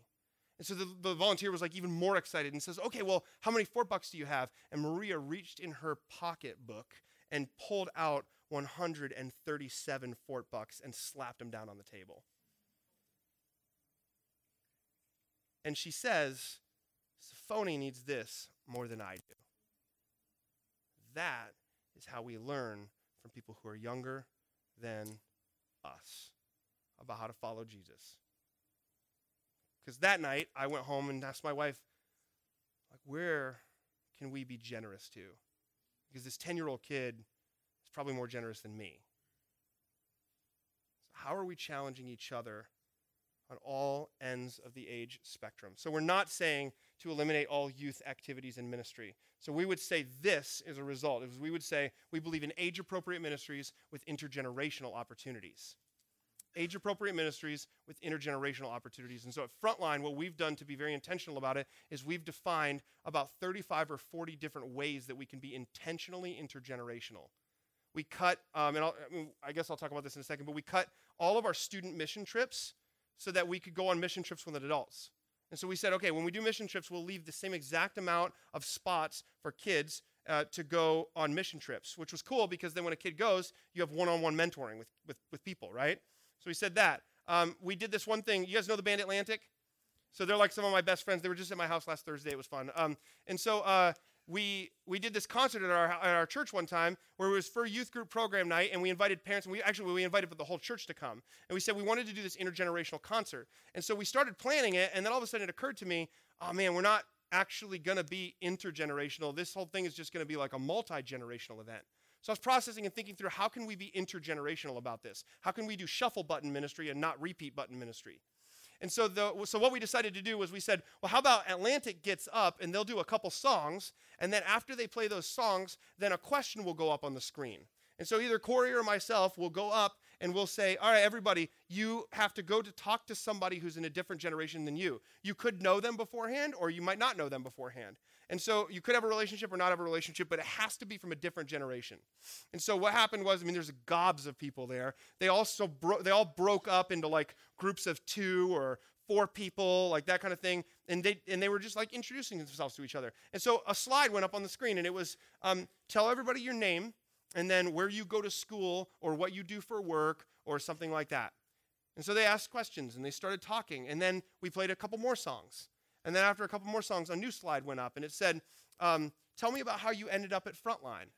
And so they were like talking more. And then we play a couple more songs. And then the next question popped up and it was, um, Tell me something that you're excited about God doing in your life.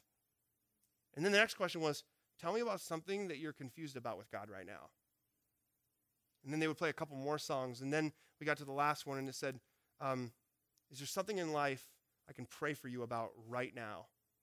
And so at the end, we had all of these adults and kids praying with each other, growing in relationship with each other, intergenerational ministry. And then what we said was, well, hey, how can we make this go on a little further? So we said, hey, all of you who are in these relationships, whether it's new or whether it's been fostered for a little while, for the next four weeks when you come on a Sunday morning, you have to find your student or your adult who you met with and talk with them. Tell them how your week went. Like pray with them, maybe. You have to do that. So the next Sunday at church, this woman named Tanya comes running up to me, frantic, and she was like, uh, I, need some help, and I need some help. And I'm like thinking she's dying or something. Like, well, okay. And she's, I can't find my student that I met at the concert the other day. She's like, I can't find them. Where are they? And so I was like, well, let's try to find them. But I, who is it? She's like, I don't remember their name, you know? And so you're a good intergenerational mentor. I'm just kidding. So gone. You're cannon. I'm canning you. So, um, kicked out. No, um, and so the, and so what ends up happening is we're looking around, and then from the other end of the room, we see this little kid, this 12 year old girl, and she's like this looking around for this adult who is frantically looking for her. That's re, not that's that's shuffle button ministry. It's intergenerational ministry at its finest. And so for the next four weeks, we had adults and students connecting with each other. There's a very good friend of mine that works in a very large church in the Wesleyan Church, um, one of the largest Wesleyan churches in the denomination. One of my best friends. And when I was talking to some about about some of this stuff, he uh, I remember he, one time he was like, he was like, actually, we do these intergenerational services on Sundays at our church. And I was like, really? Like, I mean, at a church your size, you do these intergenerational services? Like, talk to me about it. I'm curious because you're bigger than our church and it's hard to do for us. And so he was like, well, um, yeah, we have four a, four a year. And I was like, wow, you do four intergenerational services a year? Well, when are they? And he was like, they are, um, they're Labor Day weekend. They're the weekend between Christmas and New Year's. Um, they're their Memorial Day weekend and the 4th of July. And uh, so then I was like, well, what do you do in these services? He's like, well, we just get everybody together and we just worship together. It's really cool. And I went, so you're telling me that your intergenerational services are on the four lowest attended Sundays of the year, and you're not doing anything to connect with each other afterwards or during or any. Uh, no. And I went, so basically what you're doing is you're just trying to give your volunteers a week off because they're tired and you don't know where else to put them, and so you just put your kids in the main services. Yeah. There's nothing wrong with it. There's a place for that. There's a place for it. We do it every single Sunday at our church where we have repeat button ministry, or we have um, multi generational ministry. And then some Sundays, we break it out and we go, what are we going to do to be intentionally intergenerational? How are we going to learn from a kid different than us um, as an adult? Right? Does that make sense? So, one of the things we talk about, this is brilliant. This is probably the most talked about stuff at the end of Sticky Faith um, seminars. There's this guy, Chap Clark, who's the guy who talked about the systemic abandonment thing. He talks about this idea of this, um, this thing called the uh, five to one ratio. And so what he would say is, um, this is this is a ratio that we all have in a bunch of different things. So like even the school here, you have a student to faculty ratio, right? So you and, and it's like probably publicized somewhere on your website or in brochures or materials or something. And we have um, ratios in like daycare, or we have ratios um, when you go on field trips. And so our, our students go um, to Never the Same Camp, a big summer camp uh, in, uh, um, in Indiana, and we have a ratio, and it's one adult for every seven students. That's what the ratio is. And, uh, and so he said, what would happen if you had like a five to one ratio and you had like, you know, one adult for every five kids who were on your trip or something like that? What would happen if we created a new five to one ratio in the church? And instead of one adult for every five kids, we created five adults for every one kid. Did I say that right? And so instead of one adult for every five kids, it was five adults for every one kid. What would happen if every single family at our church or our churches started processing what it would look like to have, um, for families, they have five people surrounding them with support, getting to know their kids. What would happen if you had five adults every single Sunday who went up to kids in your church and said, Hey, I just wanted to let you know I'm praying for you? Is there anything going on in your life? And so, um, what my wife and I have done is my wife and I have been um, very, very intentional about this five to one principle. And one of the ways that this played itself out for us is uh, my, so our son, he's adopted, and you have to go through a, like the legal adoption process. And so we had him before he became legally ours. And um, 267 days after we got him, he became legally ours. I counted because it was a long time. Um, and so we got to a courthouse, and what ends up happening when you get to the courthouse, and I don't know if there's a picture of it. I think I might have taken away. Uh, I didn't. Here it is. So this is a picture of Isaiah at the courthouse. I know, right? So um, don't get me crying. Um, so um, I'm weepy. Okay. Uh, and so we went to the court, and this is the judge, and he's up there. And if the child is actually able or physically able to do it, then they'll actually hand the, the, gavel to the child, and the child cracks the gavel down and makes it official. And Isaiah was like 10 months old, and so he just chewed on it. It was funny. And so um, I was like, that's probably mahogany. So um, anyway, uh, she didn't seem to care. And then he literally threw it on the ground. I was like, oh, dear Lord, don't crack. So um, it didn't. So uh, it was good shape. But um, one of the things we said was, what would happen if the day he became legally ours, like the day he was actually ours, he gets our last name, um, and uh, so he's a Deprez. Uh, what would happen if the very first thing we did was we did a child dedication for Isaiah? And we dedicated him to Jesus Christ. And we said, we are going to do whatever we can to commit to raising him in the ways of Jesus. And so we knew this court date was coming up, and so we invited all of the people who had helped support us along the way for $17,000 for this adoption. People gave us over $10,000 to go towards this It was unreal. And so, what would happen if we gave every, everybody an opportunity who helped us financially or through prayer to go through this adoption? Um, and uh, they, we invited them, they were part of this child dedication. And so, we invited a whole bunch of people and um, we gave them a homework assignment. as much as you can force an adult to do it, um, and I've got tattoos, so I kind of scared them. I just flexed. Just kidding. I have a pear shaped body. So, um, I didn't scare anybody. So, um, so uh, let's be honest, okay? pear-shaped body, Bartlett pear even. So um, I uh, so I but I, I, as much as you can force people to do this, I said, um, hey, listen, I want you to come with a homework assignment. I want you to write about how you are going to help raise Isaiah in the ways of Jesus. I want you to write a letter to Isaiah stating what you hope for him, what you care for him, and what you think about him and the value he has in the ways of Jesus. I want you to write this letter and then I want you to bring it. And so we had this big basket on our child dedication. And, um, and uh, we, we were collecting these letters. And that night we got home, and my wife and I counted 130 letters that people had written for Isaiah. Some from our church, some family, some friends. What we're trying to do is we're trying to intentionally set up Isaiah so that he has adults who are surrounding him. And what was cool was we had, um, if you were a child, we asked you to write a letter. If you were a student, we asked you to write a letter. If you were an adult or a senior citizen, we asked you to write letters separately. So you do, we, I said you can't do it as a family. I want you to do it individually. And so we literally had like kids getting coloring pages out and writing, you can't even read them, right? Like, like writing all these things on there and coloring pictures for him. What we're trying to do is we're trying to set up a world where Isaiah is surrounded by people who actually care about him, who are older than him, so that he has intergenerational relationships um, at his disposal. And, and when you hear the phrase that it takes a village to raise a child, I would say it takes a church to raise a child as well. It takes a church to raise a child. And so if you have kids in here, who are the people in your life who you are surrounding with your kids? so that they have these intergenerational relationships. And so my wife and I have really good friends. They're wedding photographers, um, and uh, they um, their names are Brad and Sam. And Brad and Sam know they've been married for about a year, year and a half. They're in our small group. They know that their role as friends for us is to help raise Isaiah in the ways of Jesus. And I am unashamedly uh, open about the fact that we love Brad and Sam but we want Isaiah to love Brad and Sam and Brad and Sam to love Isaiah. And so sometimes when they come over to our house, they don't come over to hang out with just us. They come over because they're picking up Isaiah to bringing him to Sky Zone, which is a trampoline park in Grand Rapids.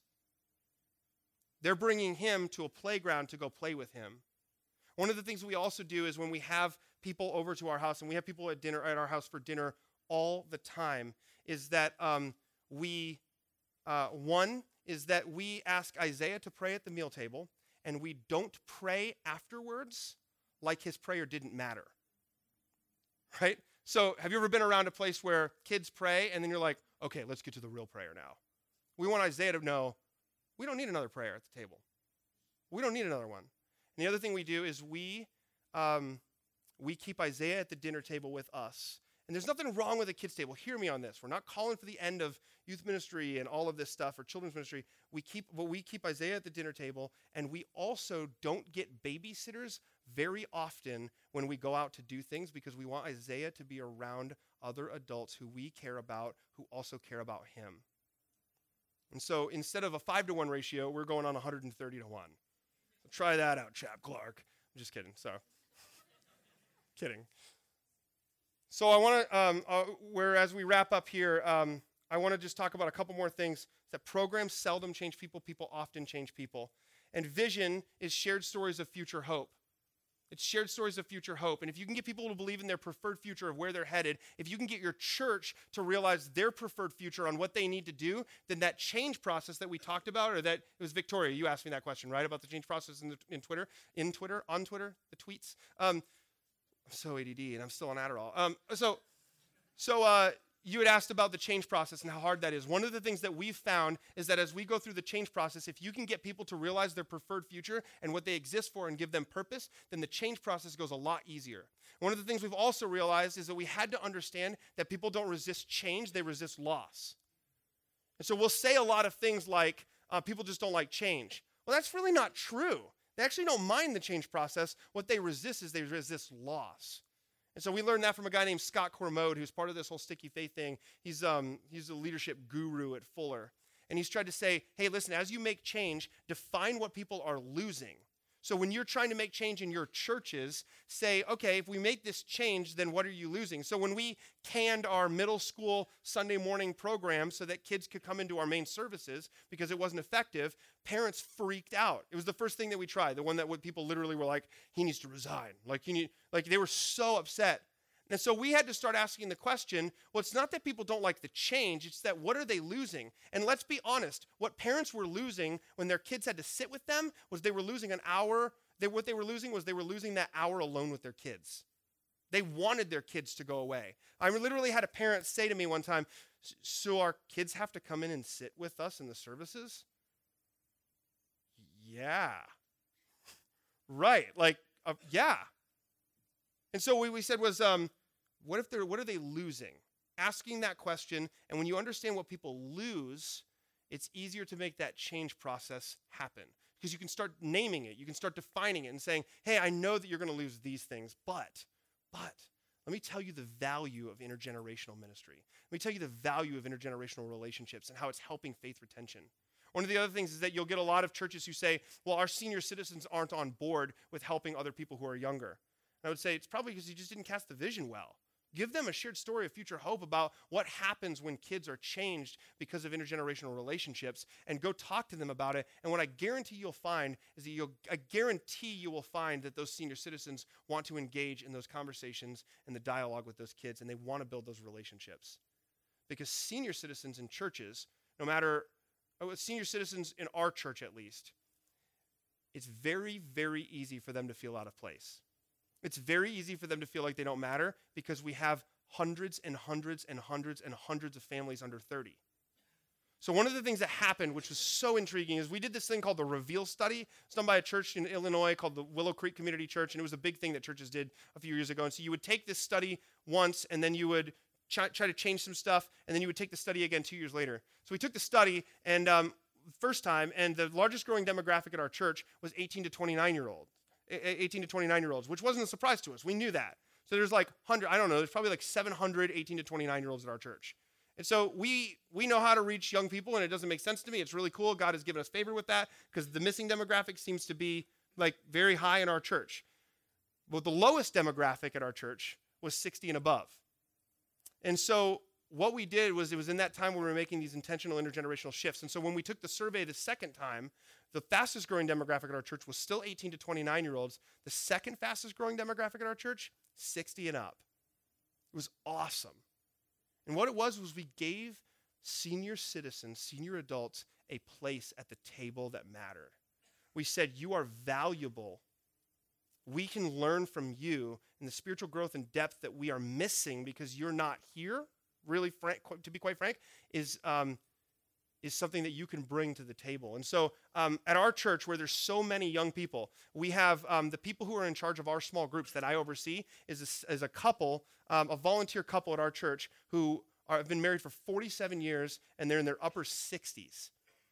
And it was probably one of the best decisions we ever made, putting them in a position of leadership to oversee all of our small groups. And there are a lot of small groups. So they oversee all the care, all of the trainings, all the leadership for it. And what we have is we have people of all ages learning from each other.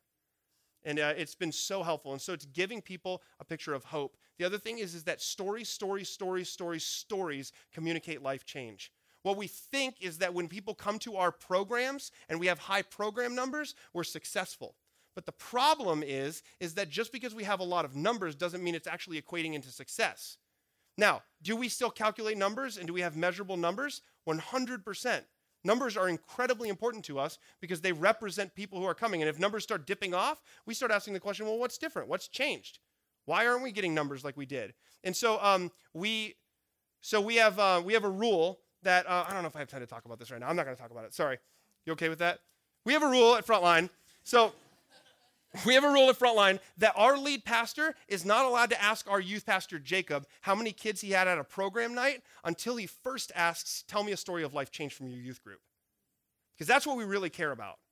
Tell me a story of life change. And so what was awesome was he originally asked me, and we had this agreement when I was the youth pastor, but, um, but when he asked me that, I looked at him and I said, if you're expecting me to have life change, I'm expecting you to have life change, Brian. And I love him. He's great. He's one of my best friends. But I said to him, so if you're going to ask me how I have life change happening, then before I ask you how many people were on a Sunday morning, I'm going to ask you to tell me a story of life change. So we're not allowed to talk about numbers before we talk about actual life change happening because of Jesus. We're not allowed to talk about numbers until we actually start talking about relationships happening that are pervading every part of our beings and souls. Because what we care about is we care about shared stories of future hope. And when you have story after story after story after story that you share, people will get on board with that. It's the best vision casting you could do is sharing stories of future hope. You with me on this? People tend to support what they create. Um, I'll talk about um, six intergenerational ideas. One is classes, like do Sunday school class, have a kid teach a Sunday school class one week, and have an adult teach a Sunday school class one week. That's what we do in our small group. Um, we have an intergenerational small group. Um, is uh, we have all ages teach it. Um, is uh, number two, we do service projects together. One of the things we do at our church, and one of the ways that had to fundamentally change intergenerationally, is we realized that all of the service projects that we were doing at the church um, were only really for adults. Like only adults could really do the service projects. And so we partnered with an organization called North End Community Ministries, and they do this thing called Supper House. And every Tuesday and Thursday in Northeast Grand Rapids, they serve 200 people a free meal who desperately need a meal in Northeast Grand Rapids. And so um, what's really cool about it is that when you go there in most like soup kitchens or something like that where they're providing meals it's like a uh, like a cafeteria line and you serve people cafeteria style. Well, there are all these round tables everywhere, and people sit and you actually wait on them, waiter and waitress style. So it's like it's like restoring dignity to them. It's a brilliant idea that they've got. The system there is awesome. So it's restoring dignity to people who don't really have dignity anymore or are afraid they've lost it. So what's awesome about it is this: a seven-year-old kid can take a drink order. a seven-year-old kid can take a drink order. It's awesome. And so kids go get drink orders, and then we take food orders, and we're all able to serve together. And what's an issue in the church is that we've got service projects, but they're more often than not just for adults and not for kids or not for families to be able to serve together. Okay? Um, let me read a really quick statistic here um, that uh, is fascinating. Um, but uh, Diana Garland, in her book um, Inside Out Families, is based on 7,300 surveys from church members. She said this Research shows that families already involved in service to those in need also pray, read their Bibles, attend worship services, share their faith with others, promote justice, and give more financially than those not serving. I don't even need to say anything to follow up on that because that's just awesome, right? Um, so one of the things that we've done too is we've encouraged churches to sh- do a movie night and to literally show the movie Up. Has anybody seen Up? It is like hardcore intergenerational, right? It's awesome.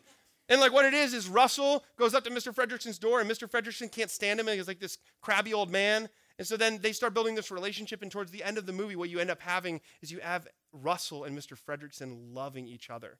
Do an intergenerational movie night, show the movie up, and then start having a conversation about why this intergenerational stuff actually matters and why you value it. Um, and so uh, another one is intergenerational worship, intergenerational activities, uh, mentoring in groups, and um, yeah, then on. So um, I want to tell two stories. Do you mind if I tell two stories and then we'll wrap up? Is that cool? Uh, maybe I should tell one. Two? Okay, uh, I want to tell this one first. Uh, so this is a picture of Death Valley. Death Valley. Has anybody ever been there? Southern California? Nobody? Really? Two people? So, um, two people. So Death Valley is the hottest place on Earth. I think the hottest recorded temperature was like 123 degrees or something like that. It gets on average less than two inches of rain per year at Death Valley. That's called a drought. it's called a desert. Um, so Death Valley is one of the most inhospitable places on the planet, and, and it's really like, like eco- ecologically, like things can't live there. And so what ended up happening was one winter, it was the winter of 2004, some freakish thing happened, and um, Death Valley ended up getting dumped on with about seven inches of rain in a very short period of time. It just blasted Death Valley. And so what ends up happening is Death Valley returns back to its dry, arid, normal self after a while, and everything remains the same until the spring of 2005 hits, just the next season over. And what ended up happening was um, the entire floor of Death Valley ended up getting covered and littered in desert flowers. Uh, and this also happened in 2008, 2009 as well. Again, and so scientists from all over the world, they come rushing into Death Valley because they know this is not going to last long, right? They know this isn't going to last long. It's going to get hot and it's going to dry up again. So they're all there. They're taking pictures. Scientists are doing research. They're doing all these amazing things. And what they found is that researchers found that Death Valley is not dead, it's dormant, and it's waiting to be awakened by something. So what ends up happening is Death Valley goes back to its dry arid self after a, a few days. And it's waiting there, dormant, for something to wake it up again. And as much as I can encourage you, sticky faith is all about the potential of dormancy in kids to be awakened. The fact that they are alive and they can be awakened. And our job with sticky faith is to not let kids go dormant again. That's our job. Because we've got a lot of kids who are alive right now in high school, and we've taught kids how to love Jesus for four years, but what ends up happening is kids leave and they've just go dormant. And so our job with Sticky Faith is asking how do you prepare your kids who are in your churches, who are in your youth groups, who are in your ministries, your, your own kids, yourselves, if you have your own kids, to wake up to Jesus and never, ever go dormant again. That's the first thing I want to share. The second thing I want to share is um, this is a picture of Mount Katahdin in Maine. And um, actually, on the picture on the left right there is Del Heine. Do you guys know Del? I love Del. He's great. So, um, so I was climbing Mount Katahdin um, one time. This wasn't on this trip, and I was with somebody else, and we stopped for a break, and we were getting a drink, and um, uh, this kid walks by on the trail, and he's got a huge pack on. He looks like he's been in the woods for a long time. And I look down at his feet, and his feet are barefoot. Weird, right? So I'm like, the extrovert I am, I'm like, whoa, whoa, whoa, whoa, whoa, whoa, stop, hold on, hold on, just a second. Like, dude, what are you doing? You're barefoot. And so he proceeded to tell me that he'd been climbing the entire Appalachian Trail, and he was finishing the Appalachian Trail that day, and he'd climbed the entire thing barefoot. Well, like immediately, I'm, I'm interested in conversation. I high fived him, and I was like, "You are um, more rugged than I am. So, so I'm like having this conversation, and well, what do you, where do you live? And he was like, well, I'm from Eau Claire, Wisconsin, but I live in New York City now. And I was like, oh, that's that's cool. And um, and so uh, he says, well, what do you do? And at the time, I was a student here, and I was like, I go to this college in Canada. It's this really small um, Christian school, and um, he was like, well, what's the name of it? And I was like, well, the name of it's Bethany Bible College, but like, it, yeah, I mean, it's tiny. And he goes, dude, I've heard of that school. It's like, dude, no, you haven't. Like, you're clearly mistaking it. Like, you're mixing it up with something. It's just, there's like less than 300 kids there. Like, there's not a lot of, it's really small. And he goes, no, no, no, no, no. I've, I've heard about that school.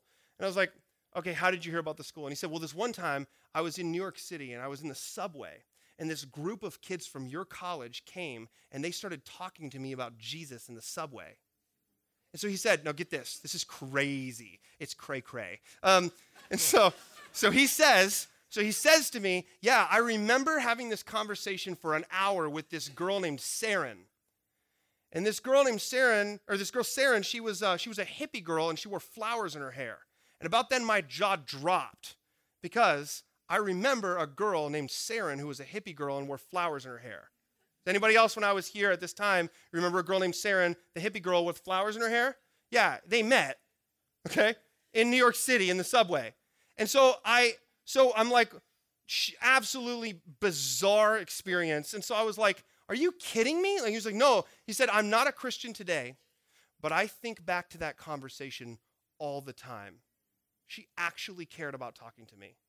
So this one time I was speaking at a conference and my wife was with me and I didn't tell her, she had never heard this story before, and I was telling the story at this conference. And my wife comes up to me afterwards and she said, Do you want to know something crazy about that story about Saren?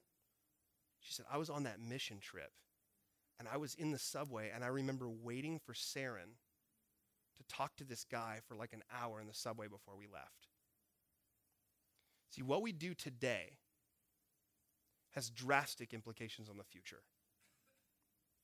What we do today has drastic implications on what will happen years down the road. And you may never know it, you may never see it, you may never experience it at this moment, but we have drastic, drastic implications as to what happens in the future. The things that you do today and the decisions that you make and the way you prepare your students to leave and the way you prepare your kids to leave and the way you prepare your friends to leave and the way you do all of these things has drastic implications on the stickiness of a faith after they graduate.